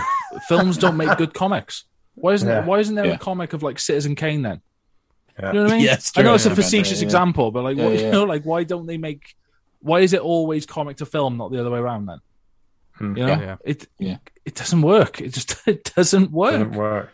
Yeah, You know? you're not wrong. Yeah. Yeah. But you know, but you know, I think you do have to be a particular kind of psychopath to get into small press with that as your goal. But if it happens along the way, that's great, you know, and that's a freak bit of luck and bully for you. I think that's the way to think about it. You know what I mean? Yeah, Like, yeah, yeah. yeah, yeah. As always, write what you what you love. To, and Mm. what I- you- I what actually you like think- writing.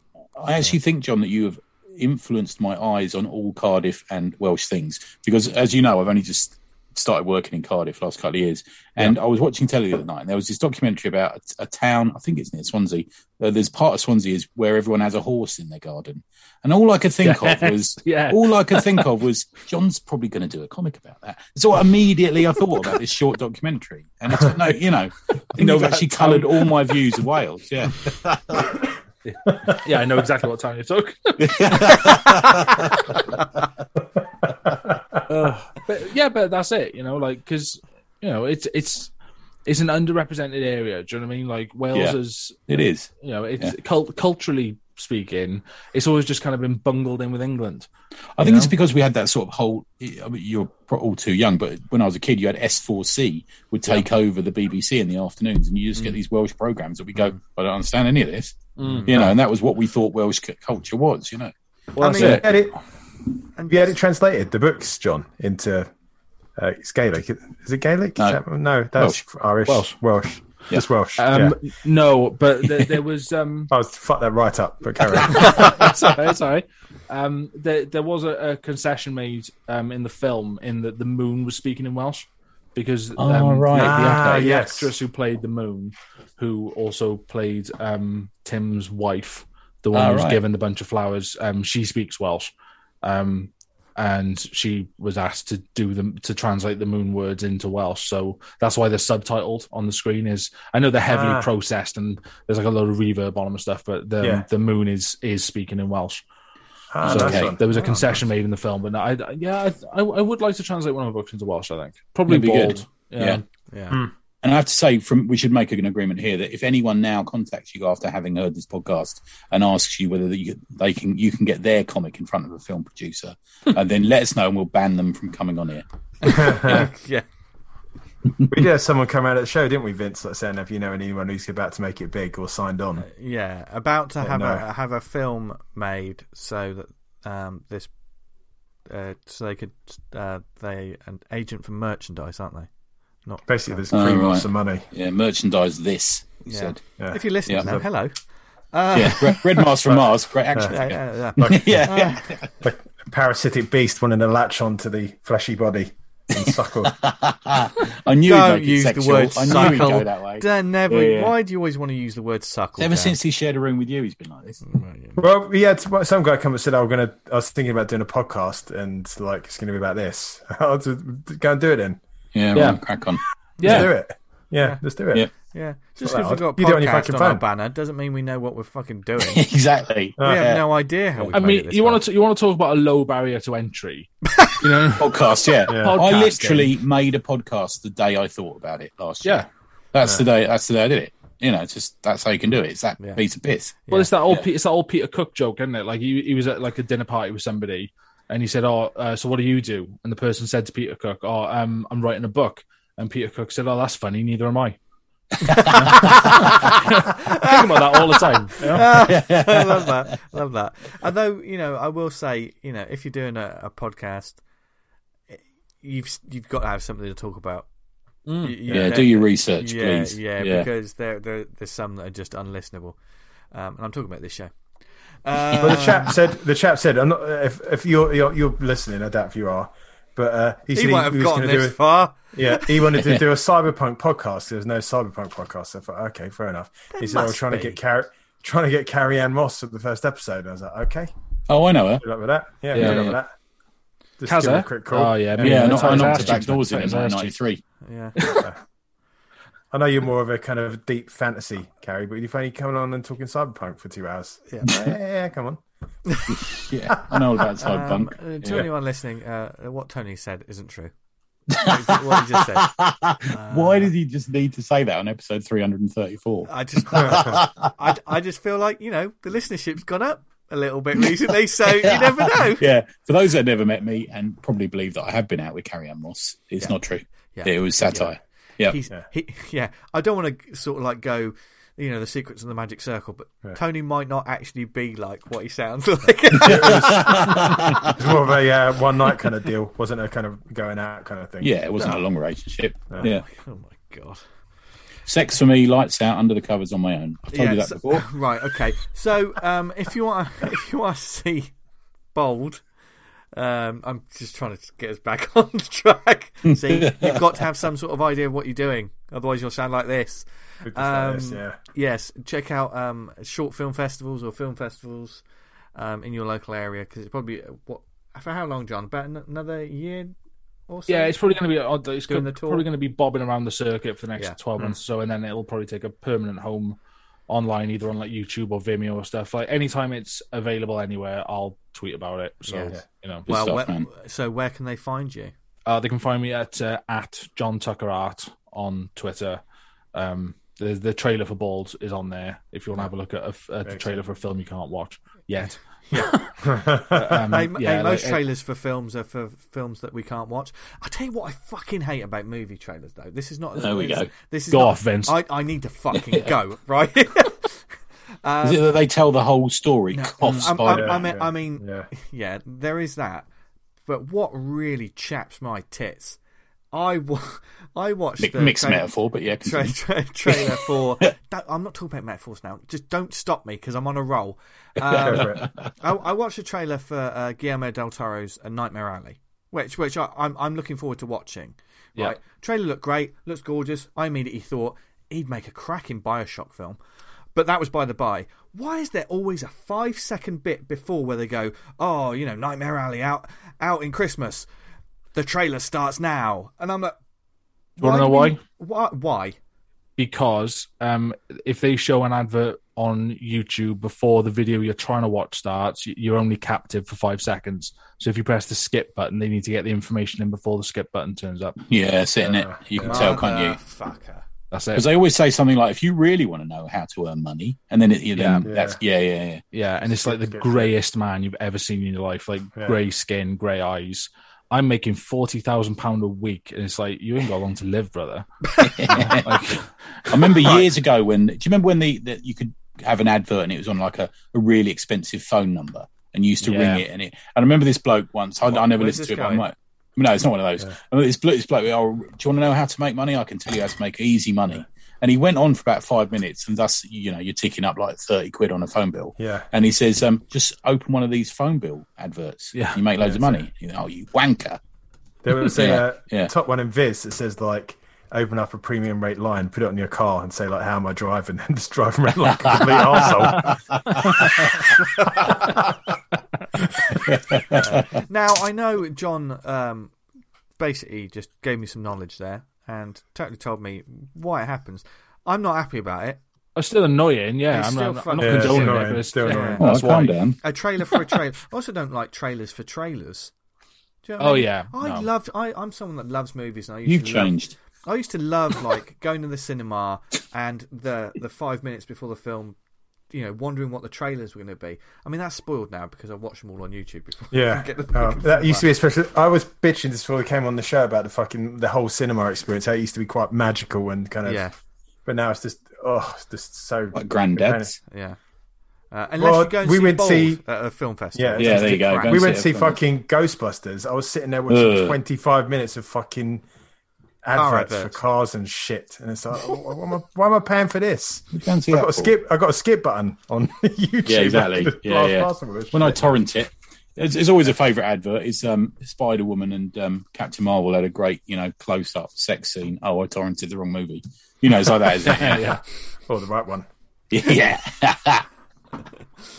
So, so go forth and check out John's work and Bald. And John's sticking with us for the rest of the show.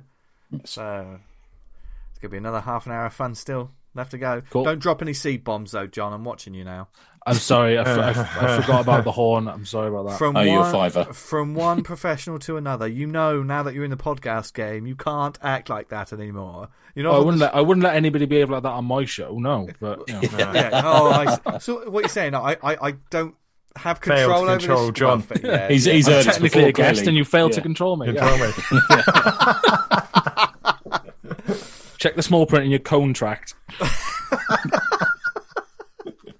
Come on. Anyway, right. Uh, shout outs. Do we have any shout outs this gent? We do. We, I've we got a have few. this week, don't we? Yeah, yeah. So I go first with our, Yeah. our main one. So, Yeah. Yes, um, yeah. sending good vibes out to our pal, pal Helena. Um, won't go into it, but get well soon, mate. I'm sure you've got this. Yeah. Um, and um, we're all behind you. And there's the good if vibes you're on in the the world. Slack, Yeah. if you're on the Slack, there's a little card you can sign. So if you're on the Slack and you haven't signed it, go and sign it. But uh, yeah, yeah, hope you will, mate. Yeah, this first one. Um, I met, I remembered a couple of people in our tiredness who I hadn't mentioned previously from Thought Bubble, and it's uh, Ian Ashcroft, who I, I spent some Yes. good time with chatting, and Ed Whiting as well, who come come by, who's who's the most hilarious postman. I, I, I include Stuart Moran as well, both postmen who are hilarious, who came by for a chat. That was good. Um, my buddy and occasional podcast chum um, Shah has got Bastards of the Cosmos issue two live on Kickstarter at the moment. Um, I've described it like Ken, Ken Landgraf meets Jack Kirby. It's just fucking mental and pretty good. I love that I'm going- name as well. yeah, it's good, isn't it? Yeah, Bastards of the Cosmos. Great name. Um, I got my three pack through from Gareth Hopkins. Um, I think it was day before yesterday it arrived. Um, and I, I only paid for it the day before that. So um, Gareth's got three new books out, which he's dropped. Go to at, Nice. at GR Think. I know we're all fans of his work. Go and get that stuff. It looks lovely. I haven't, I haven't quite read them. I've got them in front of me here. I think there's a limited amount of them, like John, so you have Yeah. to act quickly. You got to get in quick with him. Yeah, yeah. I've got Um, my three in the post already. Oh, good man. wood. Good. Uh, and my last one is um, the hundredth episode of the Lakes is coming up. Um, I think in a couple Ah, of weeks' fantastic. time. Nice. Yeah, good, good um, and buddies of ours. And there's a certain someone appearing to ask them some filthy questions on that episode. Yeah, so have a listen out for that one. They're my ones. Mm. Nice. Uh, Dan, do you have any? No, I've got none this week. Really? Well, uh, Sorry, Vince. Yeah, you don't have to apologise to me, Dan. You never have to. I can't. I, what we do is when we finish the podcast, I think, oh shit, I, yeah, I should have yeah, said yeah, X, yeah, Y, and yeah, Z. Yeah. yeah. Um, now I can't remember what I said at the end of the um, the last episode, Life in Nah. Thought Bubble. But once again, a big thanks uh, to all of the Thought Bubble organisers and all the red shirts and, and everyone at the festival. I mean, there was obviously everyone that came up to the table and uh, all the exhibitors that we know and, and friends of the uh, the show, friends of us, etc., etc. Uh, that that was great. That was fantastic. But um, for all the people who are running round and making sure it was um, running smoothly, a, a huge thank you from us to to you all. Because And Chrissy. and oh, Chrissy, I've got one. I've forgotten. I, well, I was Here we supposed go. Here we speak to. I was supposed to speak to Kat over the weekend. I was going to give her a, a quick interview, but I never got around to it. But essentially, yeah. I, I I lent uh, follow me in to like a, a relative of mine who kind of hadn't read comics in years since she was a, a girl, and uh, she sent it back to me with a letter saying how much she really enjoyed it and Oh, nice. she would look to look into some more. So I, I passed on sort of details saying that you can check out more books like this. But she she loved it. She was absolutely Oh, nice a one. Gushing over it, handwritten yeah. Isn't that amazing? a handwritten letter. Yeah, That's a really good gateway book, isn't it? yeah, Yeah, definitely. it's, yeah. Yeah, Really Yeah, Cat's stuff. super nice, isn't she? Yeah, yeah, yeah. definitely. Have you got any, John? Shout outs. Yeah. Is this se- is this separate to recommendations? Yes, separate. Yeah. Separate to recommendations. Um, Who do you want to be nice to? who do I want to be nice to? Um, I'm going to be nice in my recommendation. But I'll tell you, I'll tell you, I'll give a shout out to um, Tom Sparke. Oh, yeah, yeah. Yeah, He was at right. uh, Thought Bubble. Yeah. Good bloke. He was at Thought Bubble. Um, he's someone else who sort of like pivoted during the pandemic. Like Yeah. he was, he did a bit of Twitch streaming, but he also started like this YouTube channel, this like draw along with me. Yes, You- yes. Oh, that's Channel- right. He's Yeah, aimed yeah. at like younger viewers and that. But Yeah. um, but he's, He's- just he's he's, such a such a, natural, isn't he? Yeah, yeah, Mm, yeah. It's just He's such really a way good of doing it. It's a human meme, yeah. Yeah, yeah, I had But my like- son doing that. God, that feels like an eternity ago doing doesn't it? Yeah, yeah. yeah. Yeah. But yeah, Can I- can I- he's oh, so sorry, man. good. Yeah. So yeah, just um, yeah, Tom Sparke's YouTube, Captain Fishbeard, I think it's called. That's it. Um, That's but, it. Yeah. no, he's a, he's a good bloke, and you know, he really, you know, he's really put the time in with that to make it tidy. Yeah. Do you know what I mean? So Yeah. like, yeah, shout out to Tom Sparke. Can I, can I give a little shout out to 4P, who's been under it? He's been under the cosh this week with work, and um, he just messaged me saying that he's sorry he hadn't done a couple of pages, and I'm like, fucking hell, don't worry, man. You know, just feel better. And he's he's he's the you'll see the stuff that's coming out from him in a couple of weeks. Fucking great. I think we Fucking saw a brilliant. DPS, didn't he? You showed us or a page, and that looked lovely. Yeah. Oh man, I'm Really so nice. pleased with it. Yeah. he's a good egg. Yeah. Yeah. And hi to Falpy, who's um in seclusion. He's gone away to work on a graphic novel. For a couple Oh, of okay. Nice. Yeah, yeah. He- He's not got Yeah. the vid. I don't think so. No. No. He's got a couple of other things, but you know. Yeah, yeah. And we hope, of course, everyone, um, whether you're at the festival or whatever, um, are keeping healthy and doing all right. Um, we, we've all, um, done our tests and everything. Everyone on the. Slack seems to have tested themselves and been okay. I think. yeah, That's te- yeah. testing and then retesting, as uh, Yeah. Sarah Harris very wisely pointed out on the Twitter. Because a lot of us got pings, didn't we? I I have to admit I don't have the app. Yeah, I didn't get one. Um, I can't remember. Somebody did, didn't they? There was somebody on Twitter saying they had a table there and they got a, a ping, weren't they? Yeah. Mm. Yeah. Okay. So yeah, we love you all. Stay healthy, and um, to carry on with the week, we might as well recommend some comics, haven't we? And seeing yeah. as the guests always go first, um, I was about to try and make it rude then, but I won't. I can't. John's too classy for that. Sorry, the window's open. Uh, uh, John, what would you like to recommend to our lovely listeners? Hauntings by Lise April Amelia. Nice. Yeah. Yes. Yeah. Uh, I- She's on unencumbered this week as well. yeah, Ah, brilliant. yeah. So I'm gonna steal Cliff's own work now. Uh, but no, I mean, I, I, I got a print copy of that book because um, uh, Me too, Lee, man. Yeah. Lee sort of like trickled it out over her Patreon while she was running that, I believe. Um, And then uh, when it was complete, uh, they put it online and um, as a print edition, I managed to grab one of those. I mean, it's yeah, no, no secret that it's my book of the year. Um, I, I think it was Ah, high five.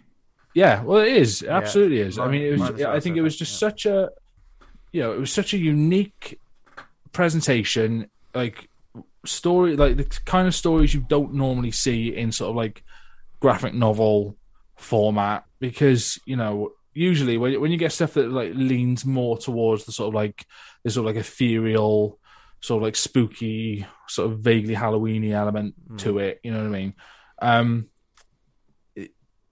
like all the ones in hauntings it wasn't really about the scare it was more about the feeling is what i thought it, which was, it because was immensely relatable because of it. That moment, like, Yeah. so you, you walk home from the shops and you get a feeling like you can see something in the corner of your eye. It's that feeling, isn't it? yeah and you know and, and and you could look at it and say oh well this the, you know because most of the stories didn't have what you would traditionally call like a payoff did they No. it wasn't like and the Yeah. scare was dum you know and there it is it wasn't like that because if you actually do get a little bit scared when you're out and about at night you don't get a payoff you just get like a lingering feeling Yeah. Yeah. and I've never seen that done like that. I just thought it was the presentation was like, yeah, I, I think Lee's a wonderful artist. Obviously, that's no secret. I think she's ma- marvelous. Um, but it was just such a good presentation, really refreshing um, way of telling stories. The art matched the stories perfectly. Mm-hmm. It was that weird little square book, you know? Like, yeah, I like that. Yeah. it was Yeah. just such a such a strange little thing. And I remember I, I read it and then I read it again about an hour later, you know, because I've never seen anything like it. So yeah, like that's my. it- It's available digitally now. Uh, I'll get the link, but um, it's um, it's available on the Gumroad. Yeah, Lee's April Amelia's Hauntings, Book of the Year 2021. Bet the house on it. Yeah. Brilliant Nice. stuff. Ten out of ten. Yeah. I mean, it's no secret. That's why we're on Patreon after Yeah. listening to her talk it through. That's why we Yeah. decided it'd be a good place for us. Yeah. Yeah. Well, Yeah. Lee's did it. Lee's did it really, really well and smartly and fairly as well. Yeah, exactly. you know Yeah. when, when when they like moved away from or like you know they paused it Yeah, know? that's the right thing to do. Definitely. yeah 100% the right thing to do do you know what i mean and it was all and plus it was you know um you can uh you can subscribe to the patreon to get this this and this but you can also get the book at the end of it if you're not one for patreon and all the rest of it you know so there was a way into it even if you're not a patreon person and all that. i think i think the way lee's handled the patreon is really really smart but yeah i mean the the book that came out at the end of it hauntings i mean my god you know and it's Is so the next cheap. one It's like about two cooking euros. or something? Is that right? I think it is, yeah. Yeah. she's doing a cooking Really book. keen to see that. Yeah. But it's so cheap for what it is. And I mean, you know, because I I try and price my books like aggressively because I think like it's more important that people see them. Yeah. You know, like Yeah, even if you're yeah. not making the Yeah. most, you know, because I know I know I could charge more for murder. I know I could, right? But it's more important for it to be this little, you know, cheap and cheerful thing. And I think you know, hauntings. It was at two euros or something like that. Like. Mm. It's worth a lot more for what it is, you know. I, I And we it's talk about it. We were talking about this just before we came on. Some people overprice their books so badly. Sadly, Oh, yeah. yeah, God oh, knows same as it ever was. Uh, Yeah, yeah, Hmm. yeah. Yeah, that's my recommendation. Hauntings Yes. by uh, Nice one, man. Louise April Amelia. Yes. Oh, uh, don't be surprised, people, if you hear us talk about that book again before the end of the year. Um, who would like to go next? Go on, you go, V. Ah, okay. Here you go, Vince. Um, uh, uh, a thought bubble purchase, one of many purchases actually. Um, it was uh, a creator that was on the. You, you can't have a huge shopping list because there's only so much time in the day. But there's definitely a creator that I hadn't had any of their work, and I, I, I sort of penciled out, sort of like, right, I need to visit his table, and it was nice to go up and just sort of say, we're talking about the price. Looked at it, and I thought this is really fucking reasonable, which made it even nicer to go. I'll have one of everything, please. Uh, um, and this is the work of an artist who, if you're in London and you pass Gosh Comics at the moment, he's responsible for the amazing Christmas artwork that is adorning their windows. Have you seen it? I seen saw him. this? I saw him painting it yesterday. Yes. Ah, nice. Yeah, yeah. It's fucking amazing what he's done on those windows. It's so fun. I think Hmm. how, how a kid wouldn't walk past those windows and think, "I want to go," you know, let's go get some. I didn't comics." realise that was him. Actually, yeah, he was he was sat down the corner painting. it. Yeah, I'm going through. Yeah, okay. Yeah, I, I am, of course, talking about Claude TC at Captain Claude on, And he's on the shelves in there as well because I think we're next to each other yeah, on the shelves. Yeah. yeah. Now I I know he's been um, making comics for years. I mean, like when I brought the books back, Tony, you said to me, yeah, he's been making comics for years. First first year of the show we reviewed was it Shark Girl or something? I think. yeah, that might have been it. so, yeah. yeah, yeah, yeah. Oh, okay.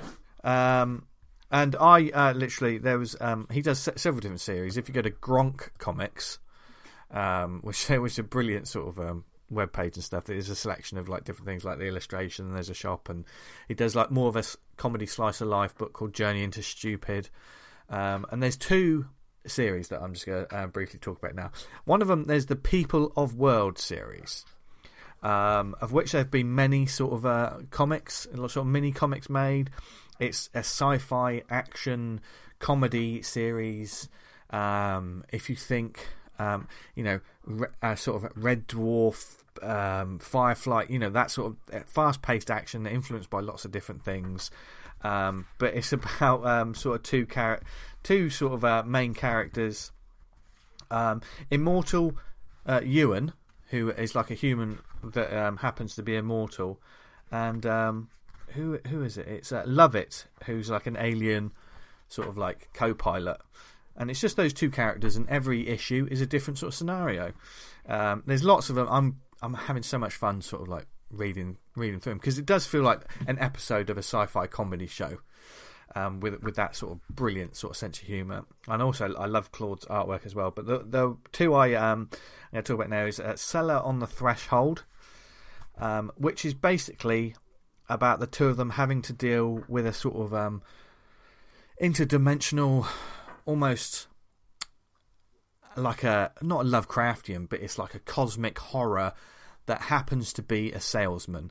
Um, basically, if you don't, you know, is it what? What is the um, when you don't when you add your email to subscription list and all of a sudden you get fucking inundated with people trying to sell you shit? It's that someone was Okay. one of the characters is doing a blog, and because she did, because she clicked a, a, link, now they're being haunted by this huge creature that's trying to sell them all kinds of things. Um, it is monstrous and horrific, but it's fucking hilarious because if you've ever, you know, you know when you just you you Google something and all of a sudden the fucking cookies are trying to sell you. Oh yeah, you remember you like this? Well, and they're saying things like, "Look, I bought a fridge once. Why do you think I want another fucking fridge? Because I've bought a fridge. Stop recommending me fridges."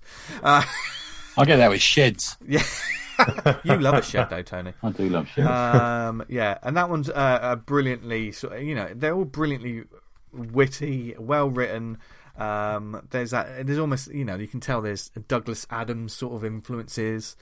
Um, there's a brilliant sort of a one of the characters creates an ad blocker, which is a weapon basically, um, which he- helps deal with something. And I don't want to spoil it for you. This one also on the back of it, I thought, oh yes, such a great sort of mini comic, highly accomplished. Look on the back, and it just says an improvised comic made in about a week. And I was like, fuck's sake. You know what I mean? When people can just turn around and just think, just make a comic. I, I love you people that can do this. And John's the kind of bloke that's responsible for that kind of hatred as well. Um, I'm as annoyed about people who can do that as anybody else. Yeah. yeah, because especially when you see something comics you take forever. when you see these these highly sort of polished, you know, because obviously Claude's his art, he's he's because he's drawing all the time, he's got it down to a fine art, for want of a better word. Mm. And it, you see his style constantly growing. And I know, I know he's been making these comics for years. But the, the newest one, which came out of Thought Bubble, was a Viscera, Sarah, uh, whatever will bleed will bleed. Um, as soon as I saw that title on Twitter, I thought, well, I'm fucking buying that because I love You it. love a title, don't I you? love a title Yeah. like that. And on the back it Yeah. says they're after your bits, maybe maybe even your pieces. It's not as sexual as it sounds. Um, this one's more of like a straight up action comic uh, where the crew uh, are having to run away by these characters called the Borgies, and they're very much sort of Borg like. It's like a, but a little bit grosser. Is is almost um, yeah, it's hard. It's hard to explain, but this one's a, a full on them running away, trying to escape from this planet, and then this this Borg like entity infects like a giant space dragon. Seriously, you have to say it. I mean, sci-fi ideas are always like this, aren't they? If you try saying them out loud, it sounds absolutely bonkers. Um, but when you're reading it, you're like, yeah, it makes total sense. Us is fine. Yeah, it's fine. Um, but when they're um, when they're just sort of like their ship's like a complete mess, and when they're looking at it thinking, "Oh God, we need to fix the ship," oh no, the the shower's buggered. There's a jammed trash compactor. There's a strange and unpredictable fridge. And what, they look up and say, "Have you seen all these cables hanging all over the place? How did that even happen?" And the line that made me laugh out loud is, "We're basically hurtling through the cosmos in student accommodations." Which I think, as soon as you say that, everyone knows what kind of state that fucking Yeah. ship is in. Shit up. what a shithole. um, yes, that one. Yeah, so I love the the people. Um, yeah, people of world. Um, and I think there's a collection. There, there, there's a couple of strips, separate strips, which are on Grant Comics, and the other one I'm going to talk about, which is Swan Swan Zeus, um, which I sent a page It's of. the Swan sex comic you sent me. Oh, that's great. Um, yeah, I was wondering what this was going to be about. This is basically sex comic, It, it, it's the it's the story of a like a horny douche bro, um, fella, a Zeus. It is Zeus, the god. He just happens to be um, he has the head of a swan, and uh, is walking around in a tiny pair of denim shorts, with his with a with a massive knob out that throughout the whole book is blacked out. Like like there's a black box all over it. it looks Censorship gone crazy. but but it only adds to the humour, um, because it starts with there's a woman walk pa- pa- past a bush and you just hear, "Hey baby, sup? Talking bush? No baby, I'm a swan. Check out this fine neck. So, wanna fuck?" and it just Reminds gets me of Thought Bubble. it gets crazier from there because because uh, Swan Zeus has like a chiseled, you know, Adonis like figure. He, he he approaches from this bush and he goes, "Man, what is the point of being Zeus and also a swan if it doesn't get me laid? What's not what's not to love? Power of a god, grace of a swan. I'm graceful." And he thrusts his groin forward and says, "I'm graceful as fuck." sorry, sorry, this is, and it is just a wonderful sort of. Like, I was reading it to going, what the hell is this? But I think with some of the craziness we've read over the few years, and certainly over the past couple of years, as we've really dipped our toe into the crazy sort of like underground comic scene and some of the weird and wonderful stuff that happens there, my brain was ready for this. Yeah. Yeah, Um, yeah. and I was thinking, oh, you know, is this going to turn around? Is this is this going to be? Is there going to be a morality tale? You know, is it going to be a tweak? No. Swan Good. Zeus, Swan, Swan. Zeus is just a dickhead. All the way Tony through. pointed out that, that this kind of stuff is kind of like on the up, isn't it, T? Yeah, I think so. Yeah. I think I think if you look at, I always think of the sort of the trend-setting shelves is is the goth shelves, isn't it? Really, that's where yeah, we see where yeah. what's happening, what's hot, and, and what's not. And I think that the underground is really on the rise. Yeah. Again. And know. like th- this, like all the other godlike characters in this, um, is uh, who is it? Who's the um, oh, is it? Oh God, what's the Hera? Is it Hera? Is that That's his wife. Yeah. That's his wife. Um, she's got a shark's head, you know. So it's all these, and she leaves him in prison, and uh, and he just he says, "Ain't no prison cell can hold my godliness," and then he literally breaks out of prison by stabbing his dick through a wall over, over and We've all been there when we've been desperate. Yeah, Do you know what I mean? Easy to relate. Yeah. Yeah. and then when he when he when he leaves, there's just this real shocked kid standing there, and he goes, "What are you looking at, kid? Fuck off." And I just thought, yeah, this book's great. I, th- I think there's a link. I think it was a um, also a sort of web comics that you can you can read through. So, and he he just printed it. But as soon as I saw the cover, I just thought, yeah, this this is great. So, so Claude, obviously, he's got lots of different comics. Go go to uh, grontcomics.com. Um, but it, I knew I knew it was going to deliver, um, and I just love it. And I also think like the People of World stuff is almost if you could sort of um, you know sort of movie nights where you watch two, you know, uh, a double feature. It's almost like that would fit quite well with the loose cannon type stuff. Do you know what I mean? Okay. It's, it's that. Yeah. It's that, it's that real kind of like you could, you could have a great afternoon of just reading some hilarious sci-fi comics that love the sci-fi as much as they like making the jokes. I think that's quite important bit. You can tell it's made by people who genuinely like the thing that they're sort of riffing off. So yes, at Captain Claude, Claude, Claude TC. Um, huge fan. Can't wait for more, and I'm going to look for. I'll be reading those over the next few days, catching up on them. So You came go. back with a big bundle of them. yeah, yeah, Yeah. yeah, yeah. Because there's some mini comics as well. Because he was like, "Oh yeah, you can get those, you know, for free and stuff like that." Yeah, So yeah. I bought a whole load. So yeah, it was great. And there's also those um those sort of mini comics which I'm I'm quite a fan of. And I know uh, James Lawrence with La Mariposa done it. You know, in the black and white interiors. Yeah. It's a black and white cover, but it's like a different. Like one's a green printed on green, green card. And Yeah, yeah. Yeah, red that's what we're black. doing with I- Flesh and Ink. Yeah. Yeah. They're And I ash just- cans, aren't they? Yeah, and I just I just love Is that that. the name It's- from? yeah, it's, it's a real nice um, it's a real nice look and feel to the to the books, which is yeah, cool. So yeah, It's, check, it's that whole thing of getting them done cheap and then getting them in people's hand to read them. yeah, yeah, Yeah, yeah. uh, I- I it's don't know if you cheap, but also quality. Do you know what I mean? Because what Yeah. you're getting is quality, and that's that's what we're all about. So yeah, go forward and check that out. Okay, who would like to go next? I think I'm. Oh, it's you, Dan. Go on, you go. I've got a couple. I've got three. I'm trying to desperately trying to get through all the lovely books I got through at uh, Thought Bubble. Yeah, me too. I want to give a shout out to you, V, for uh, Blak because this Oh, is good shout. Yeah, lovely little too. book. Oh, great. okay. Uh, Awakening alone, a mysterious warrior known only as the Vassal traverses the strange and barren landscape filled with monstrosities. Uh, and it starts off you and Daniel Marchant, you doing the drawings and Daniel Marchant with the words, and you you take the reins uh, Hmm. near the end of the book. Uh, I absolutely love that book. Really Biggest enjoyed seller on the table. Yeah. Uh, Thank you. just shy of the mark, weren't we? What No, we were made it, didn't we? To the Oh, we mark? made it. yeah, Yeah, I think because I, I bought one There we on the last day, didn't I? yeah. Okay. Um, thank I had someone pop over to the table. Uh, uh, Rich Watkin, who's uh, gave me a copy of Digital Chapter One, and that's uh, story by Rich, Rich Watkin and Zeki Hana, Hanan. Sorry, uh, Flavio Pot does the pencils, inks, colors. Daniel Dela Cruz, color separations. I'm not sure what color separations is. Is that flat? Is it flatting? I guess. Is it? Okay. Uh, Maybe. Mason Solomon lettering and design and Flavio Pop cover art. And essentially, uh, I'm gonna have to tank through these because I've got a number of these reviews to do. But uh, think uh, a shorthand term: Serenity meets Terminator, with the the world being taken over by sort of uh, AI machines which want to end humanity, and it flo- follows a group of three plucky individuals that they take off into space to uh, evade their fate. Little do they know they've they've got a surprise in store, which is revealed on the last panel, which I'm not going to uh, spoil.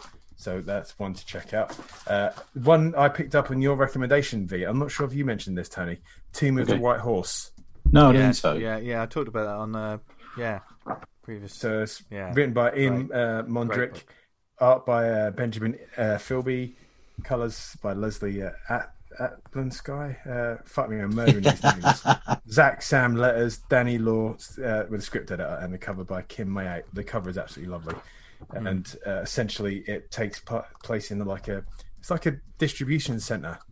Uh, is that right, V? And it's sort of like yeah, I can't quite place where it is in the world, but essentially it's like at night, snowy, and you get these uh, half dozen, three or four workmen who take this package on yeah. from an automated delivery. It's got that sort of like um, you know, the thing, an isolated sort of, you know, Yeah. a perfect sort of like place in the middle of nowhere, in the middle of a storm, and a small group of people that work in there. Yeah, and they're, they're just like average Joes, and they get a bit too curious for their own good and Yeah. start opening this package, and it starts going badly wrong for them. But uh, that's it's it feels a bit folky, the uh, the horror in Yeah, this. yeah, It- It's it's like got a epic folk in some it. kind of way. Yeah. yeah.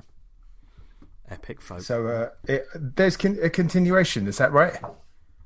Yes, Is I more than this a- book? Yeah, yeah, I believe there's another couple of books. I don't know whether they're sequels or they're sort of spiritual sequels, sort of thing. But um, yeah, I would like to check them out. Actually, Uh, the title is the Tomb of the White Horse, and yeah, uh, the the Johnny Cash song. He kind of you get the idea of uh, what is going to be in that tomb.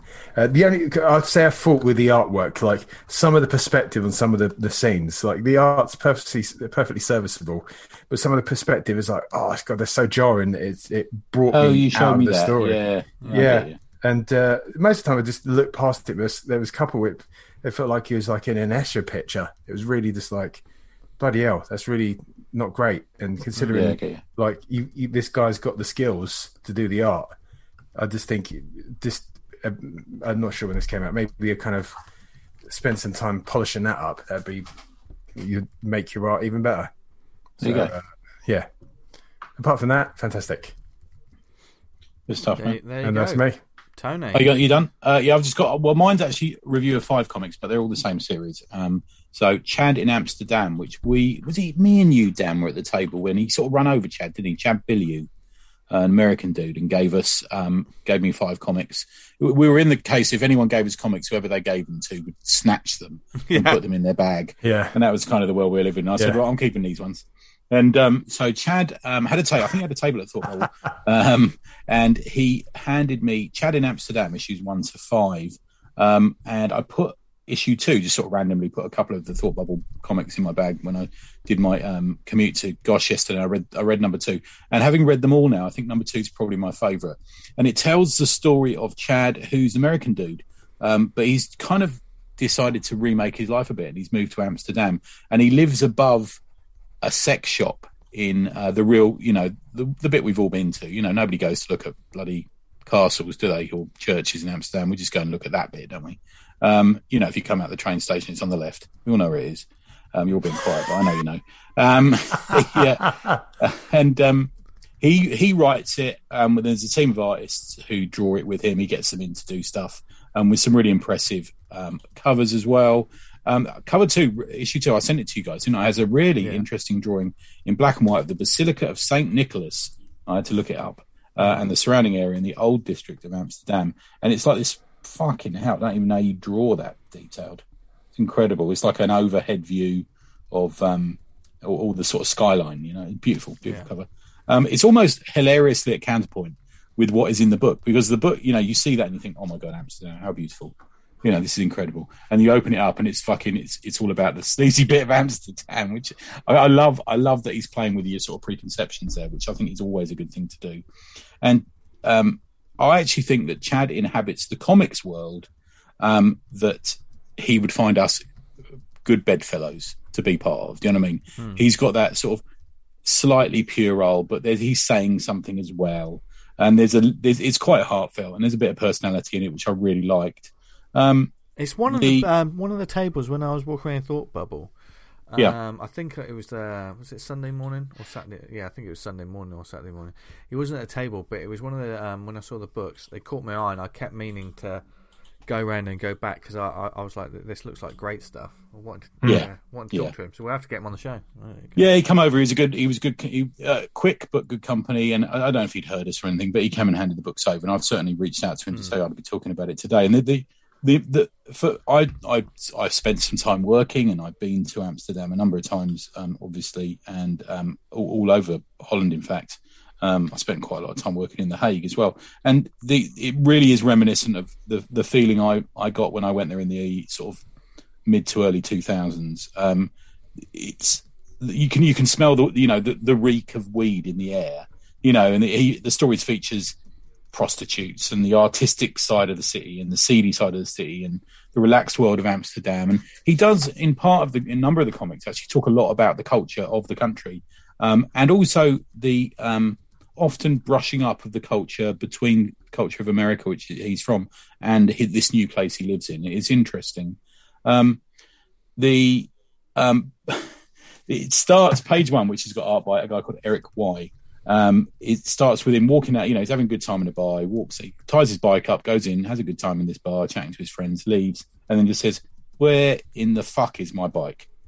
You know, he has his bike stolen. And it's about this sort of this challenge he has to work around um, the, the suits of Amsterdam to try and find his bike. And I don't know if anyone has ever worked with anyone who has a business or is, you know, in government or anything in Amsterdam. You can't get them before lunchtime. It's not easy. You know what I mean? I think they like they love a long lay in in that city, mm-hmm. and he has the same experience. He has to get a tram or bus out to um, where they where all the bikes get, and he finds this really nice geezer. And I tell you what he does as well. He nails the um, the accent in writing, which is not a diff, is not an easy thing to do. No. Um, it, I have been informed that they have misplaced your bike and he spells it like that. You know, it's, it's really well done. I really I really enjoyed that. Um, and he sort of wanders around casually chatting to this bloke who he sort of makes friends with. But I have to say, the one that really um, really stood out for me was um, it's called Spionjet. I think it's how you pronounce it. It's written by him, art by X Graphics, who is also known as Ivan Spasajevic. Um, and it's it's it's it's not really about Chad, but it's around the voices he hears from the street outside and about a group of four blokes who are um, gathered outside of a, I suppose, a brothel, I suppose, what it is. And there's a couple of women in underwear. You know, they're not supermodels standing outside trying to encourage people to come in. And one of them says, um, he, one of them's on his phone and he says he is speaking with his mother. And he, he says, no, it's his missus. He says, ha, who is on phone with girlfriend in red light district? Only a pussy. That's who. These horrific women, you know. Um, and then um, one of them ends up going in to have sex with one of them, and um, the, the, two the two mates stand outside in one panel. They're standing outside in another panel, kicking their feet about. And the next one, he comes out and he says, "What the fuck, mate? That was like four minutes." And he went, "I just paid fifty quid to have the worst sex of my life." I couldn't grab her tits. Any position other than her riding me was 50 quid more. Bloody fucking hell who can keep an erection with all that going on? And then they just wander off. And it's just the perfection of an overheard conversation that you hear from the sort of, you know, horrific, horrific English people who can't get pissed in that area. Do you know what I mean? It really is. He's got um, a kind of guide to the universe thing about himself. Um, and it's just various strips. And they really are an anthology of five issues. Some land, some don't. But I, in the most part, I found them all enjoyable and informative.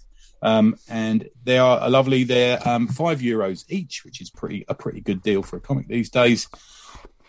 American comic size, color covers, black and white interiors, really good. Um, and like I say, you get like a, a, bit of local history in it in the strips and also in some of the illustrations as well. Um, it's published by Bistro Books in Amsterdam, and you can find Chad on Chad in Amsterdam at Chad in Amsterdam on Instagram or buy his comics at chadinamsterdam.nl. You get all five issues for 30 euros, which is a pretty good deal, actually. Yeah, one to look out for. There you go. Nice. Nice one. One absolutely epic lineup of books. Always happens. Always happens yeah. post convention. I've still got loads to talk about. So. Yeah, yeah, yeah, yeah. I've got loads. I've got plenty, plenty to read, and of course, there's always the stuff that because comics are still being made. God bless us, everyone. Um, Tiny Tim. Yep. I just got sent one from. Uh, remember, I was talking about that slasher superhero one with one of their group is uh, a serial killer and they don't know which one. I've just oh, been yeah. sent that on the Kickstarter, Oh, yeah. so I'm looking, looking forward to getting stuck into that. Oh, nice, nice. Well, so you're going to have plenty more comics and awesomeness to look forward to, and the lead up to Crimbo. God, I can't believe it's almost here. Um, but we hope you enjoyed this week's episode. If there's um, anything you want us to shout about on the show, um, with Christmas coming up, if there's any, I don't know, some nice charity drives or something. Satanic in- in- flea market. We're, we're Oh, yeah. trying to set up a charity drive, aren't we? Over Yeah, Christmas. yeah. Yeah, Yeah. That's in the works. If you can join in the Slack, uh, we, we're, we're discussing that now. yeah. Um, but I'll be at the Satanic Flea Market on the 12th. Come along. Oh, yes, yes. I'll be wearing, I've dyed my coastal chinos black. That'll be fine. Oh, and Adam is wearing black tape over his nipples. Lovely. He's not Yeah. Oh, can I give a shout out to Nick Prolix as well? I was chatting to uh, my brother Nick, and um, he just might need cheering up. So go say hello to him. Yes, love you, Nick. Iron Man. Yeah. Yeah. Um, yes, if there's anything you want us to shout about on the show, then you can email us awesomecomicspod at gmail.com. Follow us on Twitter at the awesome pod. where who knows what we'll be talking about on the run up, up to Christmas. Uh, if you do the Book of Face, Faces, then go to facebook.com slash awesome comics podcast. Join the community group Awesome Comics Talk and keep the chat going on there.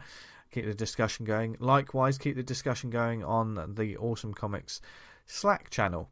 Uh, if you want to join us, get in touch, let us know, and we'll send you the details. There's lots of different sort On rooms, fire today, man. We just hit rooms, 100 members. discussions, 100 rooms, members. discussions, etc. Someone made the joke that that makes it, that'd make a really good weekend.